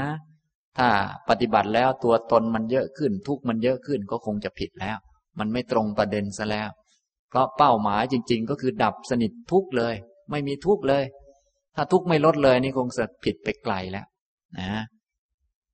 ทำยิ่งทำก็ยิ่งยึดหนักไปเรื่อยๆ อย่างนี้คงจะผิด แต่ถ้าทำแล้วทุกมันลดลง ความยึดความถือ มันลดลงความปล่อยวาง มันดีขึ้น อันนี้ก็เออเออก็เข้ารูปเข้ารอยสักหน่อย อย่างนี้ทำนองนี้นะครับ อันนี้ได้ยกพระสูตรมาอ่านให้ฟังนะ และด้วยการทำตามอริยมรรคมีสัมมาทิฏฐินี่แหละ จึงจะละกิเลสได้จริง พระพุทธองค์ก็ได้ตรัสต่อไปในข้อ 142 พระองค์ตรัสว่า ภิกษุทั้งหลาย บรรดาองค์เจ็ดนั้น สัมมาทิฏฐิเป็นหัวหน้า สัมมาทิฏฐิเป็นหัวหน้าอย่างไร คือสัมมาทิฏฐิย่อมทำลายมิจฉาทิฏฐิได้ และบาปอากุศลธรรมเป็นอเนก อันมีมิจฉาทิฏฐิเป็นปัจจัย ก็เป็นอันถูกสัมมาทิฏฐินั้นทำลายแล้ว กุศลธรรมเป็นอเนกอันมีสัมมาทิฏฐิเป็นปัจจัย ย่อมถึงความเจริญเต็มที่ สัมมาสังกัปปะย่อมทำลายมิจฉาสังกัปปะได้ และบาปอกุศลธรรมเป็นอเนก อันมีมิจฉาสังกัปปะเป็นปัจจัย ก็เป็นอันถูกสัมมาสังกัปปะนั้น ทำลายแล้ว กุศลธรรมเป็นอเนก อันมีสัมมาสังกัปปะเป็นปัจจัย ย่อมถึงความเจริญเต็มที่ สัมมาวาจาย่อมทำลายมิจฉาวาจาได้ และบาปอากุศลธรรมเป็นอเนก อันมีมิจฉาวาจาเป็นปัจจัย ก็เป็นอันถูกสัมมาวาจานั้นทำลายแล้ว กุศลธรรมเป็นอเนก อันมีสัมมาวาจาเป็นปัจจัย ย่อมถึงความเจริญเต็มที่ สัมมากัมมันตะ ย่อมทำลายมิจฉากัมมันตะได้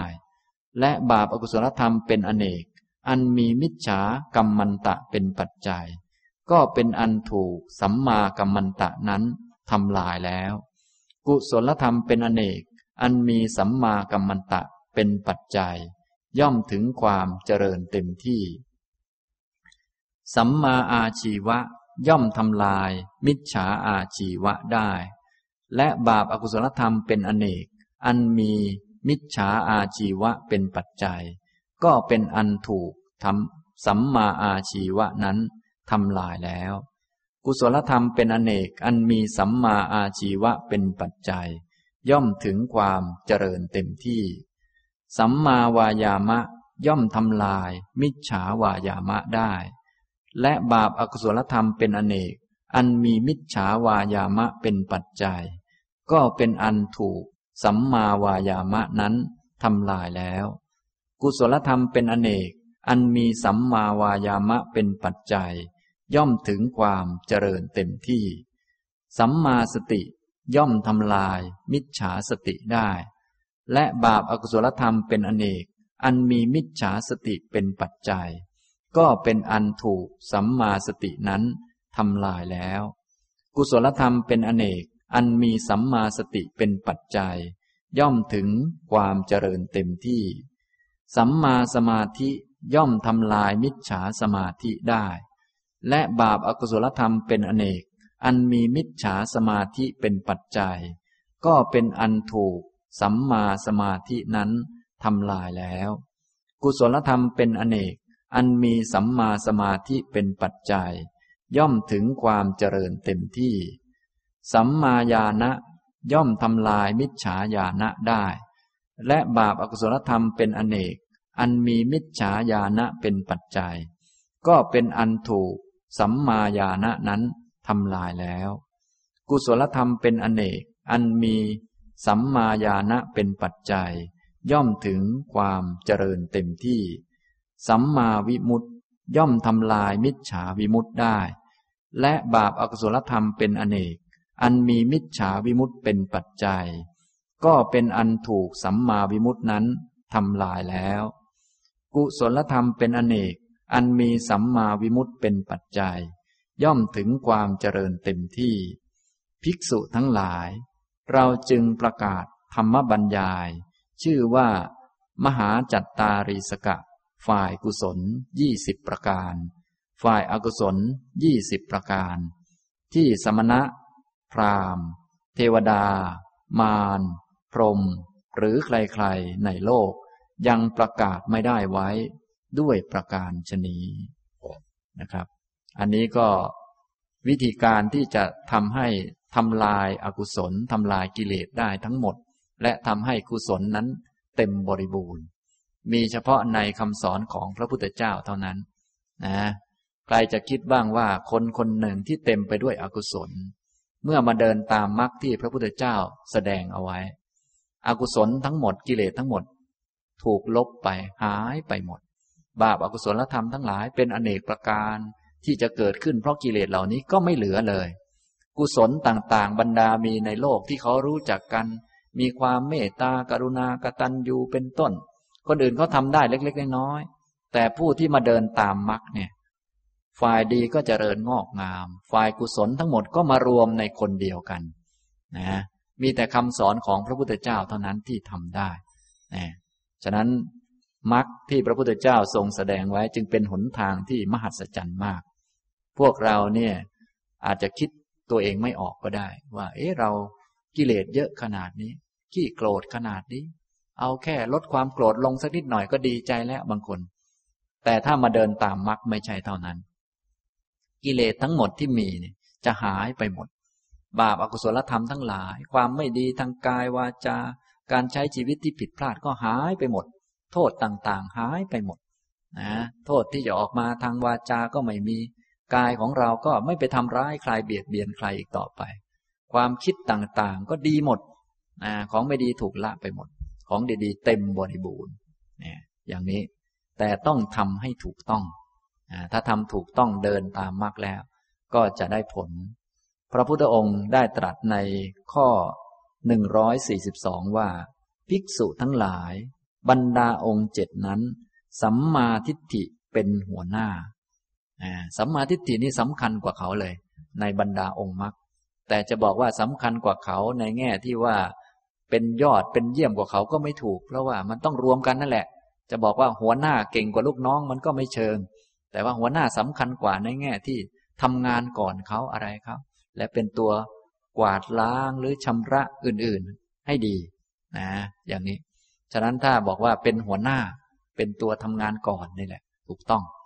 ถ้าบอกว่าเก่งกว่าเขาอย่างนั้นอย่างนี้ก็ไม่เชิงเท่าไหร่นะเป็นหัวหน้าเป็นผู้ที่มาก่อนถึงก่อน ทำการงานก่อน คนอื่นจึงจะทำได้ ประสบความสำเร็จ ถ้าหัวหน้าไม่มาลูกน้องจะมาทำอะไรมันก็มั่วไปหมด เพราะมันไม่มีหลัก ไม่มีเกณฑ์ ไม่มีกรอบในการกระทำทำไปก็เหนื่อยฟรีเสียเวลา แล้วก็เกิดโทษอีกอะไรอีก ก็วุ่นวายนะพระองค์จึงได้ตรัสว่า สัมมาทิฏฐิเป็นหัวหน้า สัมมาทิฏฐิเป็นหัวหน้าอย่างไร คือสัมมาทิฏฐิย่อมทำลายมิจฉาทิฏฐิได้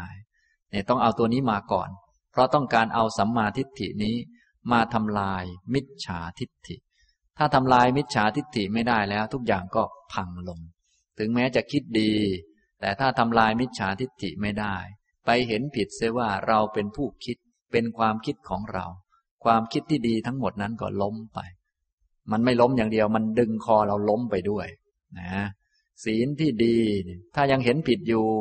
ก็ไปยึดถือว่าเป็นเรามีศีลเป็นศีลของเรา มันก็พาเราเวียนว่ายตายเกิดอยู่งั้นนะฉะนั้นจึงต้องมีสัมมาทิฏฐิมาก่อน เป็นหัวหน้า เพราะสัมมาทิฏฐินี้จะทำลาย มิจฉาทิฏฐิได้ กิเลสด่านแรกที่เราต้องทำลายก็คือมิจฉาทิฏฐิ แม้แต่ก่อนปฏิบัติก็ดีอะไรก็ดี ก็ต้องเอามิจฉาทิฏฐินี้ออกไปก่อน ถ้ามิจฉาทิฏฐิไม่ออกไปเนี่ยทำยังไงก็ไม่เจริญ ไม่งอกงาม แต่พวกเราโดยมากมักจะพยายามเอาราคะออกไป เอาโทสะออกไป เอาทุกข์เอาความเครียดออกไป ก็คิดเป็นอยู่เท่านี้ แต่ไม่มีใครใครคิดเรื่อง เอาตัวเราออกไปซะก่อน ไม่มีใครคิดเรื่องนี้เลย มีแต่จะเอาคนอื่นออกไป แก เอาไป ตัวไม่ดี เสนียดจันไรทั้งหลายนี่วนเวียนอยู่ดังนั้น แต่ที่จริงต้องเอาตัวเราออกจากไม่ดีก่อน ต้องเห็นว่าไม่ดีนั้นมันไม่ดี ส่วนตัวเราไม่มี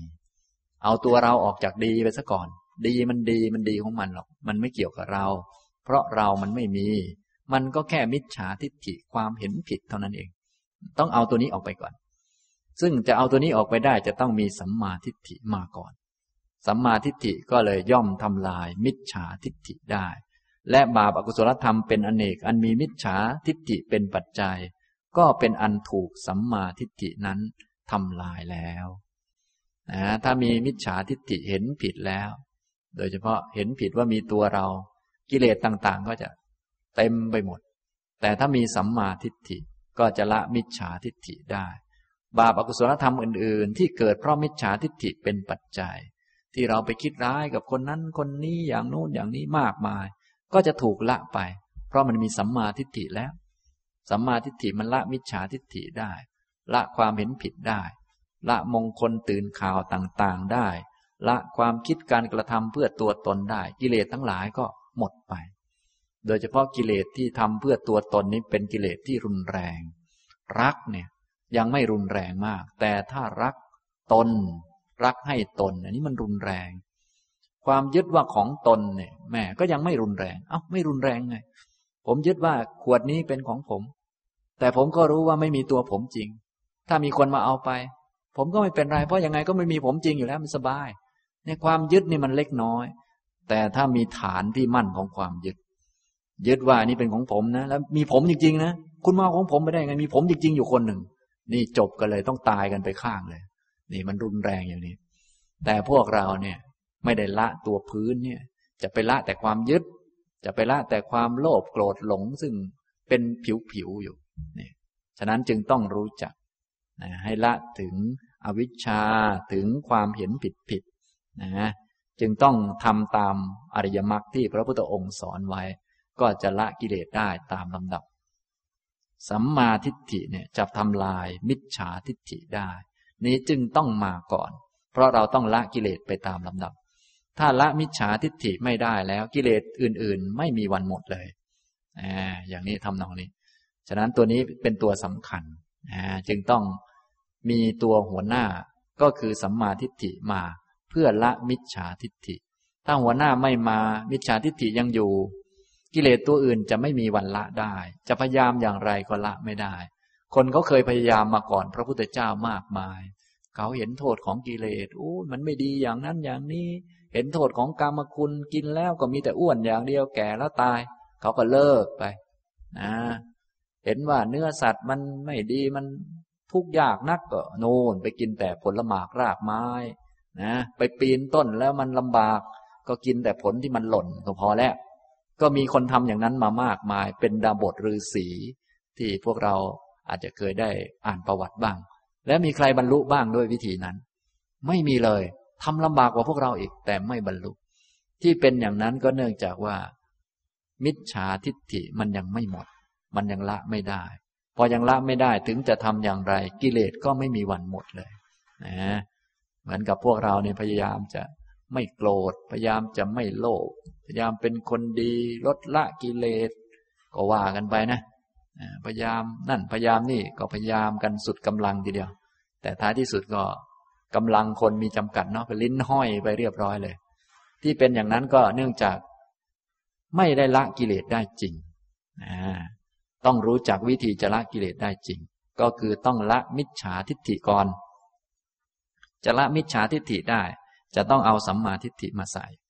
แม้แต่การปฏิบัติอะไรเล็ก ๆ น้อยๆจะต้องละมิจฉาทิฏฐิก่อน ละความเห็นผิดในเรื่องนั้นๆก่อน จนกระทั่งละได้ในทุกเรื่อง ทุกเรื่องที่ทำไม่ทำเพื่อตัวตนอะไรเลย โดยประการทั้งปวง อย่างนี้ก็ร้อยเปอร์เซ็นแล้ว เห็นว่าโลกเป็นทุกข์ทั้งหมดเลย มีแต่รูปแต่นาม เหตุก็เป็นเหตุผลก็เป็นผลล้วนๆเพียวๆไม่มีเราเป็นผู้ทำเหตุ ไม่มีเราเป็นผู้รับผลอะไร ไม่มีเราเป็นผู้คิดอะไร มีแต่ความคิดที่มันเกิดตามเงื่อนไขตามปัจจัย ความคิดมี แต่เราที่เป็นผู้คิดนั้นนะมันไม่มี และไม่มีความคิดของเรา มันเกิดแล้วมันก็ดับก็เท่านั้นแหละ มันก็เป็นสังขารเนี่ยมันเป็นอย่างนั้น เป็นธรรมดา กรรมก็มี กรรมก็มี แต่เราผู้ทำกรรมนะไม่มี บางคนก็จะงงว่า เอออาจารย์ ถ้าไม่มีเราผู้ทำแล้วใครทำก็กรรมเนี่ยมันมีการกระทำมันเป็นเหตุ ผลของกรรมมันก็มี แต่ไม่มีเราเป็นผู้ทำไม่มีเราเป็นผู้รับผล แล้วทำอย่างไรความเห็นผิดตรงเนี้ยว่ามีเรา เรารับผลนี้จะหมดไป ก็ต้องมีสัมมาทิฏฐินี่สำคัญกว่าเขาเลย ต้องมาเอาตัวนี้ออกไป เป็นหัวหน้าเขาเนี่ยพระพุทธองค์จึงได้ตรัสว่า สัมมาทิฏฐิย่อมทำลายมิจฉาทิฏฐิได้ และบาปอกุศลธรรมเป็นอเนก อันมีมิจฉาทิฏฐิเป็นปัจจัย ก็เป็นอันถูกสัมมาทิฏฐินั้นทำลายแล้วอ่าฉะนั้นท่านทั้งหลายอย่าลืมฟังธรรมะให้ดีๆ แล้วก็โยนิโสให้เกิดความรู้เกิดความเข้าใจ พอมีความรู้ละมิจฉาทิฏฐิประเด็นนั้น ๆ ได้แล้ว ก็จะทำให้บาปกุศลในเรื่องนั้นๆ ลดลงไป มงคลตื่นข่าวทั้งหลายก็จะค่อยๆ ลดลง เราก็จะไม่เสียเวลา ไม่เสียเงิน ไม่เสียทอง ไม่เสียสุขภาพจิตไป กระโดดโลดเต้นไปกับคำพูดของ หมอดูหมอเดาทั้งหลายนั้นเนี่ยบาปอกุศลมันก็ลดลงไปมาก ดูเหมือนไม่ได้อะไรเยอะนะ ฟังธรรมพิจารณาธรรมะ ดีๆ นี่แค่เห็นถูกเท่านั้นแหละ ความเห็นผิดมันก็ลดไปมาก พอเห็นผิดลดลงไป ไม่ต้องไปทำอะไรอย่างคนอื่นเขาหรอกเพราะที่เขาทำมันผิดทั้งนั้นเนี่ยจะไปทำทำไมล่ะ เราก็ลดไปก่อนเนี่ยแค่นี้ยังไม่ต้องได้เริ่มลงมือทำอะไรเลย ทุกก็หายไปเยอะแล้ว กิเลสก็หายไปเยอะบาปอกุศลธรรมก็หายไปเยอะทำไมมันหายไปเยอะ เพราะเราไม่ไปทำอย่างชาวบ้านเขา ไม่ไปมงคลตื่นข่าว ถึงเวลาแต่งงานเราก็ไม่ไปหาเลิกงามยามดีอย่างคนอื่นเขาไม่เห็นมันเป็นเรื่องสำคัญ แค่นี้มันก็สบายแล้ว บาปอกุศลมันก็ลดลงนะเราไม่หลงผิดไม่เข้าใจผิด เพราะถ้าไปหาเลิกงามยามดีมา ถ้ามันดีจริง ๆ ก็จะบอกว่า โอ้มันดีเพราะเลิกงามนี่แหละ ก็วุ่นอยู่นั่น หาบทสวดมาสวดให้เรามีความสุข พอสุขจริง ๆ ขึ้นมา ก็หลงผิดหนักไปอีก ว่า โอ้ที่มีความสุขเนี่ยคงเป็นเพราะว่า เราสวดนี่แหละ เป็นเพราะบทสวดนี่แหละ มันก็ยิ่งผิดหนักไปอีกนั่นแหละนะ อย่างนี้ทำนองนี้ เหมือนกับท่าน อยากให้ถึงสิบเอ็ดโมงไวๆอย่างนี้เป็นต้นบางท่านก็เอา้าสวดอ้อนวอนก็แล้วกัน สวด ขอหลวงพ่อขอให้สิบเอ็ดโมงมาถึงเถิดมาถึงเถิด สวดไปสวดมาเนี่ยนะตอนนี้ก็สิบโมงครึ่งแล้ว ถ้าจะต้องต้องการให้ถึงสิบเอ็ดโมงก็ต้องสวดให้สามสิบนาที พอสวดผ่านไปสามสิบนาทีเฮ้ยสิบเอ็ดโมงจริง ๆเว้ยก็ยิ่งเข้าใจผิดใหญ่เลย อ๋อ เป็นเพราะเราสวดนี่เองสิบเอ็ดโมงจึงมาถึง ถ้าเราไม่สวดสิบเอ็ดโมงคงยังไม่มาถึงละมังเนี่ย ก็คิดไป ก็โง่ค้างอยู่นั้นแล้วโง่หลายชั้นเข้าไปด้วย นี่เป็นอย่างนั้น แท้ที่จริงทำไมไม่มีปัญญานึกน้อย ว่าคนเขาไม่สวดสิบเอ็ดโมงมันก็มาถึงเหมือนกัน มันเป็นอย่างนี้ทำไมต้องบอกว่าแขวนหลวงพ่อและสวดเราจึงรอด ขับรถรอดตาย ก็คนที่เขาขับรถใน ในถนนเนี่ยเขารอดมาตั้งเยอะตั้งแยะเขาไม่เห็นมีหลวงพ่อสักคน แล้วทำไมเราถึงต้องมีหลวงพ่อเราถึงรอด นี่มันไม่ใช่เลนผิดไปหรือเปล่า ทำไมไม่คิดเอา มันคิดไม่ออก เป็นเพราะมิจฉาทิฏฐินั่นแหละ มันหลงอยู่ ฉะนั้นจึงต้องมีสัมมาทิฏฐิมานำหน้าเสมออ่ามิจฉาทิฏฐิก็จะถูกละบาปอกุศลธรรม เป็นอเนกประการก็จะลดลงได้ ยังไม่ต้องทำอะไรกิเลสก็ลดลงมากแล้วนะพวกเราเนี่ยรู้สึกว่าอยากจะทำนั่นทำนี่เยอะ แต่ทำอะไรก็ผิดไปหมด ไม่รู้จะทำไปทำไม ขยันเหลือเกิน แต่ขยันแต่อันผิดผิดนี่แหละ ทำไมไม่ขยันฟังทำให้เข้าใจ ใส่ใจธรรมะให้ถูกต้อง จะได้ลดอันที่ผิดลงไปบ้าง แล้วค่อยขยันทีหลังก็ยังได้นี่นะ ถ้ามันลดอันผิดผิดลงไปเยอะแล้ว เราก็ต้องไม่ขยันแล้วแล้ว เพราะว่าที่ขยันทั้งหลายก็เพื่อจะละกิเลสกิเลสมันก็ลดลงไปเยอะแล้ว เราก็ไม่ต้องขยันมากแล้วตอนเนี้ยขยันอีกนิดหน่อยก็ละกิเลสได้แล้วนี่ แต่พวกเราเนี่ยจ้องแต่จะละกิเลสกัน แต่ว่าไม่ยอมละมิจฉาทิฏฐิ ทีนี้จะไปพยายามมีศีลอย่างไร มีสติอย่างไร มีสมาธิอย่างไร ก็ดูเหมือนยังสู้กิเลสไม่ได้ตลอดเลย ที่เป็นอย่างนั้นก็เพราะว่ากิเลสมันไม่ลดนั่นเอง นี่ให้ท่านทั้งหลายเข้าใจ วิธีการให้ดีๆ พระองค์ตรัสเอาไว้ สัมมาทิฏฐิย่อมทำลายมิจฉาทิฏฐิได้ และบาปอกุศลธรรมเป็นอนเนก อันมีมิจฉาทิฏฐิเป็นปัจจัย ก็เป็นอันถูกสัมมาทิฏฐินั้น ทำลายแล้ว จะต้องละมิจฉาทิฏฐิก่อนเสมอ จะสวดมนต์ก็ต้องละมิจฉาทิฏฐิในการสวดมนต์ก่อน ต้องพิจารณาให้ออกให้ได้ ให้เป็นสัมมาทิฏฐิว่าสวดเพื่ออะไรให้ได้ก่อน จึงค่อยสวด ไม่อย่างนั้นจะเสียเวลา ดีไม่ดีก็มีมิจฉาทิฏฐิซ้ำซ้อนเข้าไปอีกมาก เพราะสวดแล้วมันได้ผลจริง ๆ ก็มี แต่ความจริงนะผลมันเกิดจากเหตุมันไม่ได้มาจากตรงนี้หรอก มันมาจากเงื่อนไขหลายประการมากกว่าที่เราคิด ไม่มีใครรู้หรอกเหตุเงื่อนไขว่ามีกี่อย่าง มีแต่พระพุทธเจ้าของเราเนี่ยแหละทรงทราบ ส่วนพวกเราแค่ทำเท่านี้แล้วผลเกิดขึ้น จะบอกว่ามันเป็นผลของสิ่งนี้ได้อย่างไง มันเป็นไปไม่ได้ เหตุมันมหาศาลมากมายเหลือเกิน อย่างนี้ทำนองนี้ ฉะนั้นจึงต้องมีสัมมาทิฏฐิมาก่อน มา จึงจะละมิจฉาทิฏฐิได้ บาปอากุศลธรรมเป็นอเนกก็จะละได้ จะสวดมนต์ก็สวดเพื่อนึกถึง ธรรมะนึกถึงคุณของพระพุทธเจ้านะจะสวดอิติปิโสต่างๆ ก็สวดไม่ใช่เพื่อให้เรารอดตายอะไรต่างๆ สวดเพื่อนึกถึงคุณของพระพุทธเจ้าท่านนึกถึงอยู่เสมอมีจิตใจโน้มดิ่งไปในคุณของพระพุทธเจ้า ตามบทว่าอิติปิโสภควาอรหังสัมมาสัมพุทโธเป็นต้นไปตามลำดับ จิตใจดิ่งไปตามนั้น ตัวตนมันก็จะ หายไปทำไมตัวตนมันหายไป ก็เพราะมันไม่มี พอเราไม่นึกถึงมันมันก็ไม่มีเท่านั้นแหละ ที่มันมีขึ้นมาก็เพราะเรานึกผิดเฉยๆเนี่ยเราหลงอยู่เราก็นึกผิด ต่อไปเรานึกถึงแต่พระพุทธเจ้า ไม่นึกถึงตัวเอง ไม่นึกว่าตัวเองจะได้อะไร ตัวเองมันก็หายไปเท่านั้นแหละ แต่วันๆพวกเราเนี่ยจะทำอะไรนึกถึงแต่ตัวเอง แล้วมันจะหมดได้ยังไงตัวเอง มันไม่หมดจะทำบุญนิดหน่อยหยอดตู้ ก็โอ้เราจะได้อะไรบ้างเนาะ นะโอ้อ่านอานิสงส์แล้วโอ้เพียบเลยเว้ยอานิสงส์ของการ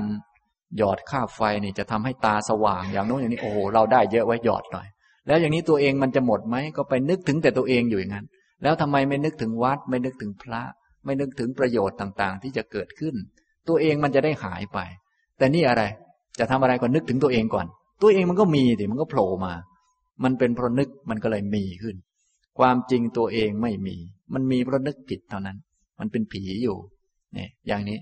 ฉะนั้นทำอะไรเราต้องไม่นึก ไม่นึกถึงตัวเองนั่นแหละ ให้มีสัมมาทิฏฐิเห็นถูกต้อง นึกถึงเหตุเหตุมันเป็นอย่างนี้ ผลมันเป็นอย่างนี้ทำอย่างนี้แล้วเกิดอย่างนี้ขึ้น มีการกระทำมีผลของการกระทำมีเหตุมีผล แต่ไม่มีตัวเองนี่พระพุทธเจ้ามีคุณอย่างนี้อย่างนี้ก็นึกไปสิตามความถูกต้องก็เป็นอย่างนั้น ไม่นึกถึงตัวเองตัวเองก็หายไป ก็เท่านั้นแหละ มันก็ละมิจฉาทิฏฐิได้นี่อย่างนี้ทำนองนี้ ยกจิตมาไว้ที่ลมหายใจก็ยกไป ต้องรู้ว่าทำตรงนี้เพื่ออะไร ไม่ใช่ทำให้ตัวเองมีความสุข ไม่ใช่ทำให้ตัวเองพ้นทุกข์ก็ตัวเองเนี่ยมันมีเพราะไปนึกถึงอยู่ ต่อไปเราก็อย่านึกถึงมันเลยตัวเองเนี่ย มันไม่มีหรอกยกจิตไปนึกลมหายใจไว้ นึกไว้อย่างนั้นไปเรื่อยๆนึกนานๆตัวเองก็จะหายไป เพราะมันไม่มี ที่มันไม่มีมันไม่โผล่ขึ้น เพราะเราไม่นึกถึงมัน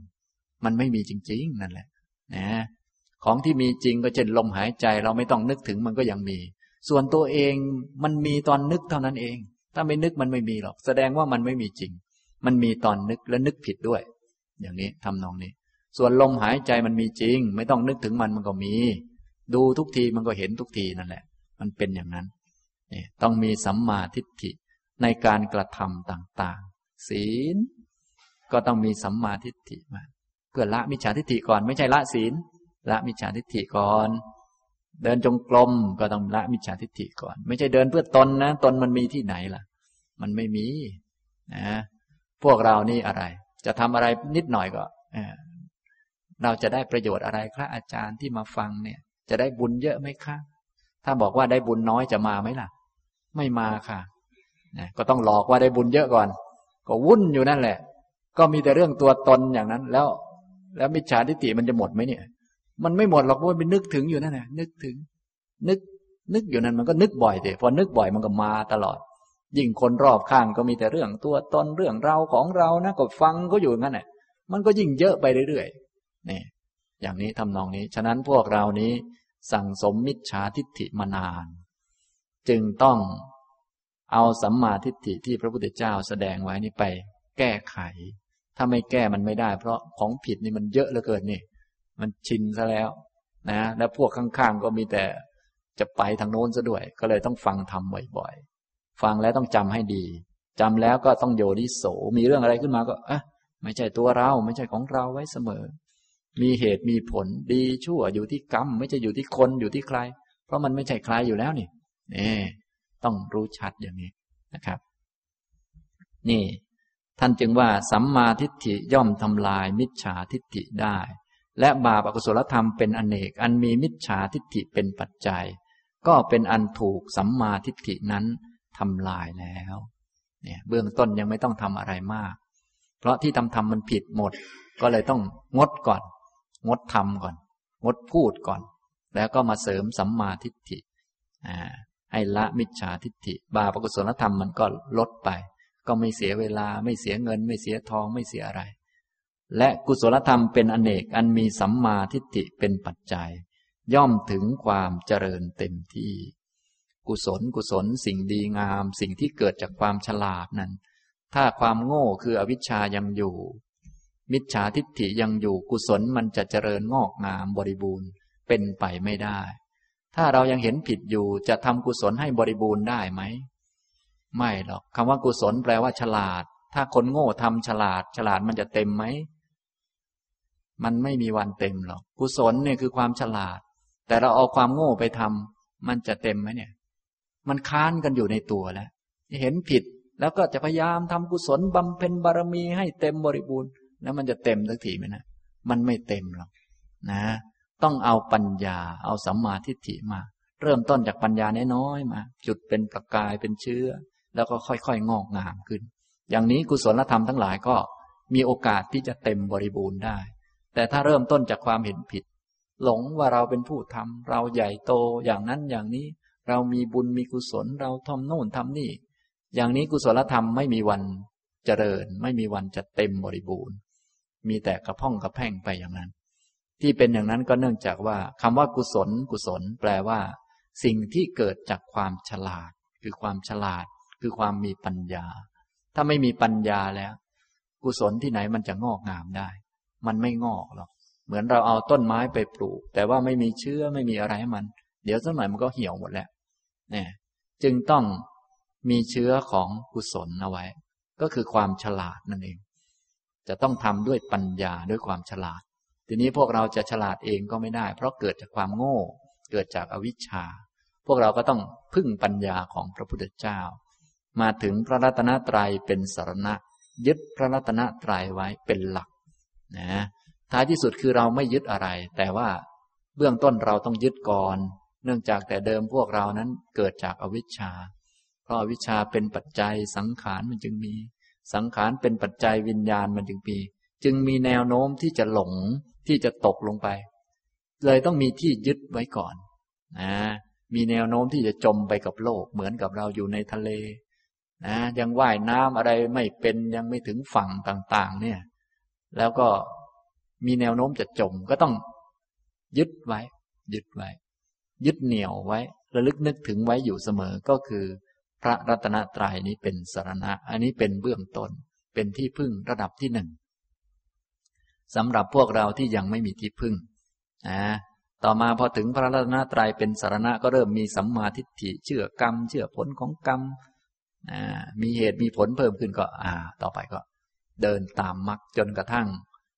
ตนเป็นที่พึ่งของตนได้ แต่ตนจะเป็นที่พึ่งของตนได้ก็ต้องฝึกตนตามมรรคที่พระพุทธเจ้าสอนไว้ที่พึ่งระดับที่สองก็ระดับสูงเลย ก็คือพึ่งตัวเอง ให้ ถึงที่พึ่งอย่างสูงสุดก็คือพระนิพพานนะฉะนั้นหลักๆที่เราจะรอดก็คือ ถึงพระรัตนตรัยเป็นสารณะและเห็นอริยสัจสี่อย่างนี้นะครับ นี่แหละวิธีการปฏิบัติที่ถูกต้องในการรวมองค์มรรคที่จะเป็นไปเพื่อละกิเลสก็คือต้องมีสัมมาทิฏฐิเป็นหัวหน้าทำไมจึงเป็นหัวหน้า ก็เพราะสัมมาทิฏฐิย่อมละ มิจฉาทิฏฐิได้ และบาปอกุศลธรรมเป็นอเนกอันมีมิจฉาทิฏฐิเป็นปัจจัย ก็เป็นอันถูกสัมมาทิฏฐินั้นทำลายแล้ว กุศลธรรมเป็นอเนกอันมีสัมมาทิฏฐิเป็นปัจจัย ย่อมถึงความเจริญเต็มที่เนี่ยข้อที่หนึ่งต่อมาข้อที่สองก็เหมือนกัน เมื่อมีสัมมาทิฏฐิแล้วสัมมาสังกัปปะก็จะมีขึ้นพอเหมาะ สัมมาสังกัปปะที่มีขึ้น ก็ย่อมทำลายมิจฉาสังกัปปะได้ ถ้าไม่มีสัมมาสังกัปปะขึ้นมาในหัวสมอง ไม่มีขึ้นมาในจิตในใจ ไม่มีในความคิดเนี่ย ความคิดมันก็ต้องไม่ดีอยู่างนั้น เพราะเราเคยคิดไม่ดีมานาน มันเคยชิน มันเห็นผิดมันก็คิดผิดมาจนเคยชินแล้ว มันธรรมดาอย่างนั้น ก็ต้องมีเห็นถูกมาแทน แทนละความเห็นผิด มีคิดถูกมาแทน คิดผิดนะนี่ สัมมาสังกัปปะก็ย่อมทำลาย มิจฉาสังกัปปะได้นะแต่เดิมพวกเราคิดจะเอานั่น เอานี่คิดให้เรากินอร่อยอย่างนั้นอย่างนี้ ต่อมาก็คิดเนคขมมะแทนนะจะกินอะไรก็มีสัมมาทิฏฐิเข้ามากำกับ เสร็จแล้วก็คิดให้ถูกต้อง กินเพื่อให้ร่างกายนี้อยู่ได้เพื่อประพฤติธรรมนะแต่เดิมอยู่บ้านเพื่อจะเอานั่นเอานี่ต่อมาก็มีสัมมาทิฏฐินี่เป็นที่อาศัย แล้วก็คิดจะออก ตอนนี้ทำหน้าที่เหมือนกับลูกจ้างรอเวลาเลิกงาน ก่อนเลิกงานก็ทำหน้าที่ก่อนนะแน่นอนพวกเราต้องออกจากโลก แต่ก่อนจะออกก็ทำหน้าที่ให้เหมาะสม ให้ถูกต้อง เท่าที่เวลามีก่อนนะผมคนเล็บฟันหนังสักหน่อยก็กระจายตากจากกันแล้ว กระดูกแต่ละท่อนต่อไปก็จะไม่อยู่ด้วยกันนะเนี่ย มันก็จะจากกันแล้ว ตอนนี้มันอยู่ด้วยกันก็เอามาทำหน้าที่ให้ถูกต้องก่อนอมาปฏิบัติธรรมก่อน ก็ใช้สอยไปโดยความคิดจะออกเสมอ เนี่ย ถ้าความคิดจะออกเยอะขึ้นก็จะละมิจฉาสังกัปปะนะละความคิดเรื่องกามคุณคิดจะกินนู่นกินนี่ได้ แต่ถ้ายังเห็นผิดอยู่ก็ความคิดผิดผิดมันก็เยอะ แล้วพวกเราก็คิดผิดผิดมานาน มีแต่เรื่องปลนเปลือตนให้ตนนอนสบาย ให้ตนกินอิ่มนอนหลับอย่างนู้นอย่างนี้มันก็คิดผิด ถ้าใครทำกับเราไม่ดีก็โกรธมันเกลียดมันบางทีก็แช่งเขาขอให้แกตายไปเถอะอย่างนี้ จริง ๆ ไม่ต้องขอให้เขาตายหรอกเขาตายอยู่แล้ว ขนาดขอให้อยู่ยังไม่ตายเลยยังอยู่เลยนะขอให้อยู่ยังตายเลยคนเรา มันเป็นอย่างนั้น ที่ทุกคนตายก็เพราะมันเกิดมันเป็นอย่างนั้น เกิดแล้วก็ตาย จึงไม่ต้องขอให้ใครตาย แล้วไม่ต้องขอให้ใครพินาศชิบหายนะขอให้แกลงจากอำนาจเถอะ ไม่ต้องงั้นหรอกเดี๋ยวมันได้ลงแน่นอน นะมันเป็นอย่างนั้นเป็นธรรมดา ไม่มีใครไม่มีใครอยู่ค้างฟ้าเลย รวมทั้งตัวเราด้วย ดูประวัติศาสตร์ดูอะไรก็คงเข้าใจนะไม่อย่างนั้นแล้วความคิดของเราก็จะผิดคิดพยาบาทเขาอยู่นั่นแหละคิดแช่งเขาอย่างนั้นอย่างนี้ ให้เขาพินาศให้เขาล่มจม ให้เขาหมดทุกสิ่งทุกอย่าง จริง ๆ แล้วทุกคนต้องหมดทุกสิ่งทุกอย่างนั่นแหละขอให้เขาอยู่นานๆเถอะในอำนาจนะขอสาธุเขาทุกวัน เดี๋ยวสักหน่อยเขาก็ไปเองแหละนะที่เขาไม่ได้ไป ที่เขาไปไม่ใช่เพราะเราอยากให้เขาให้เราอยู่นานไม่ใช่ ไปเพราะมันถึงเวลาตามเงื่อนไข ตามเหตุตามปัจจัย คิดกรุณาช่วยเหลือกัน อย่างนี้ ฉะนั้นสัมมาสังกัปปะก็จะทำลายมิจฉาสังกัปปะ บาปอากุศลธรรมเป็นอนเนกที่เกิดจากมิจฉาสังกัปปะเป็นปัจจัย ก็จะถูกสัมมาสังกัปปะนั้นทำลาย เราไม่จำเป็นต้องคิดไม่ดีเลย คิดไม่ดีนี้ไม่เคยช่วยใคร ทำให้ใจเราเป็นทุกข์และผลวิบากก็ไม่ดี ถ้ามีสัมมาสังกัปปะมาแทน มิจฉามันก็หมด ตัวเองก็สบาย ก็ไม่ต้องเกิดวิบากที่ไม่ดีนะ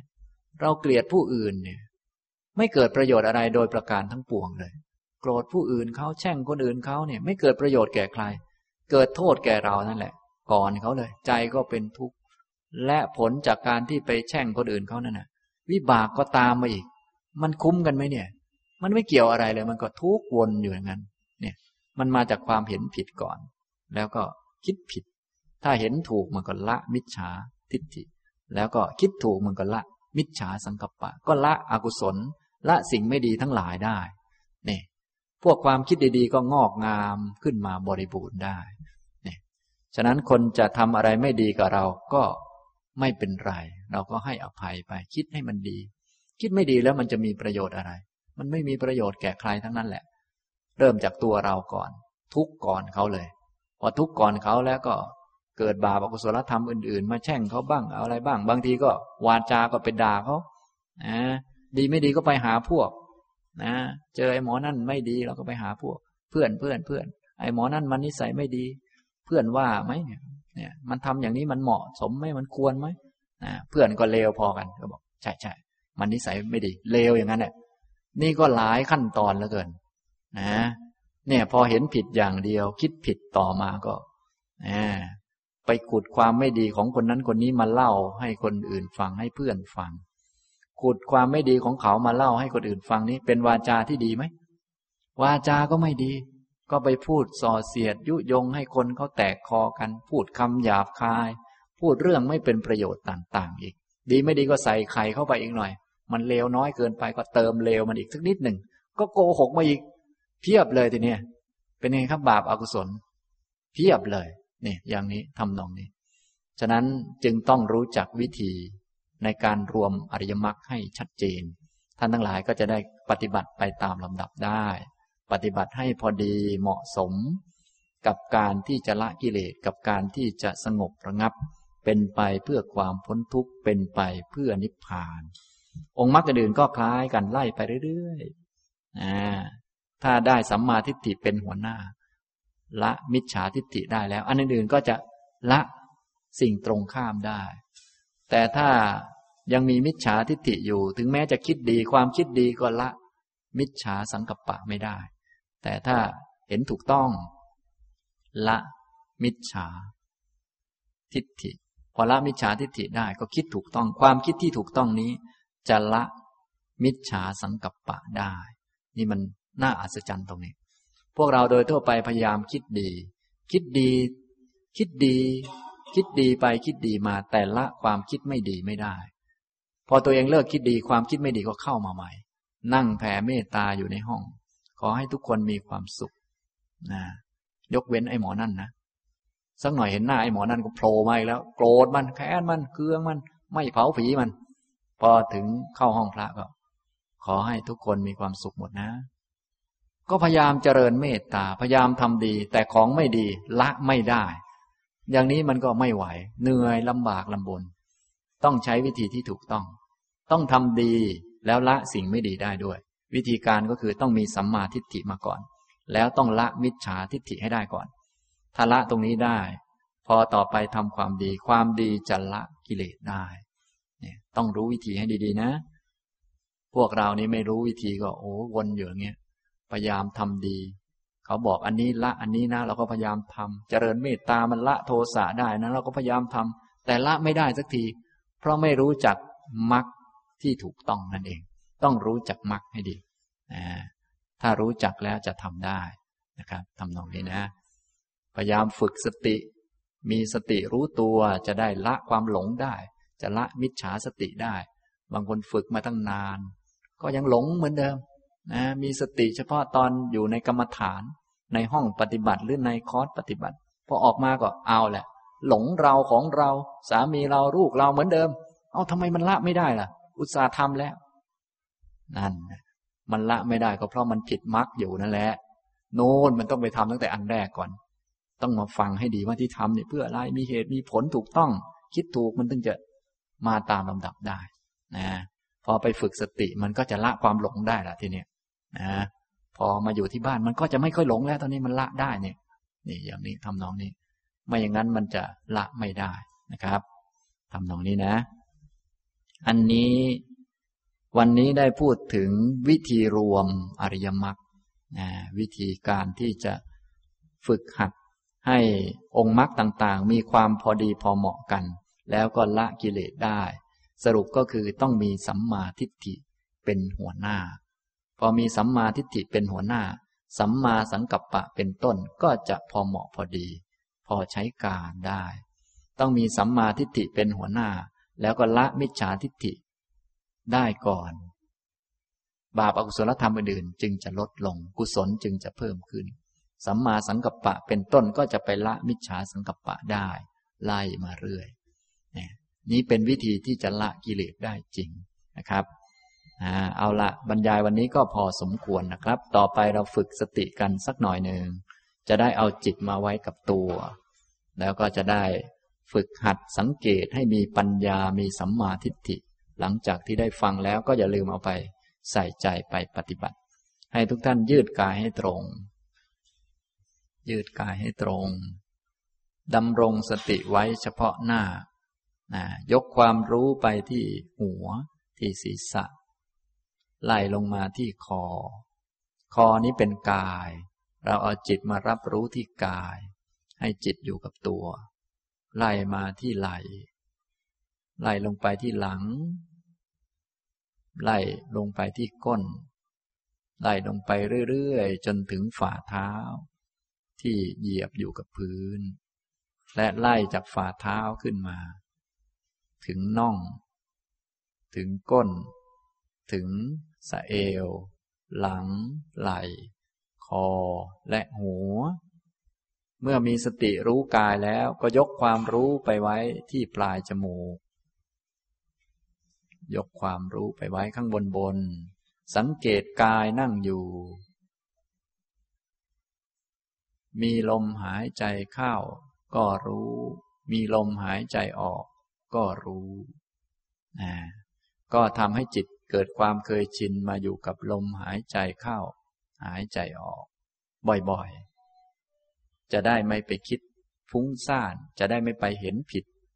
เมื่อไม่เห็นผิดเราก็เติมความเห็นถูกเข้าไป เติมความคิดถูกเข้าไป พอจิตมันจะไปข้างนอก เราก็ยกมาไว้ที่ลมหายใจฉะนั้นอย่าลืมหัดเอาจิตมาไว้กับกาย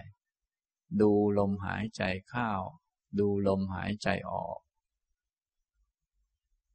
ให้จิตวนอยู่ในกายนี้ ตั้งแต่หัวจนถึงฝ่าเท้า ตั้งแต่ฝ่าเท้าขึ้นมาถึงหัว แล้วก็ยกมาที่ปลายจมูก ดูลมหายใจเข้าหายใจออกนะอย่างนี้นะครับ ฉะนั้นมีเรื่องอะไรก็อย่าลืม ยกจิตมาที่ลมหายใจ จะสุขแต่ทุกอย่างไรก็ยกมาไว้เสมอ ให้อยู่สบายๆ ให้ใจเป็นกลาง แล้วค่อยพิจารณาตามคำสอนของพระพุทธเจ้า ให้เกิดสัมมาทิฏฐิ เกิดสัมมาสังกัปปะต่อไป อย่างนี้นะครับ เอาละพอสมควรนะครับ บรรยายวันนี้ก็คงพอสมควรแก่เวลาเท่านี้นะครับ อนุโมทนาทุกท่านครับ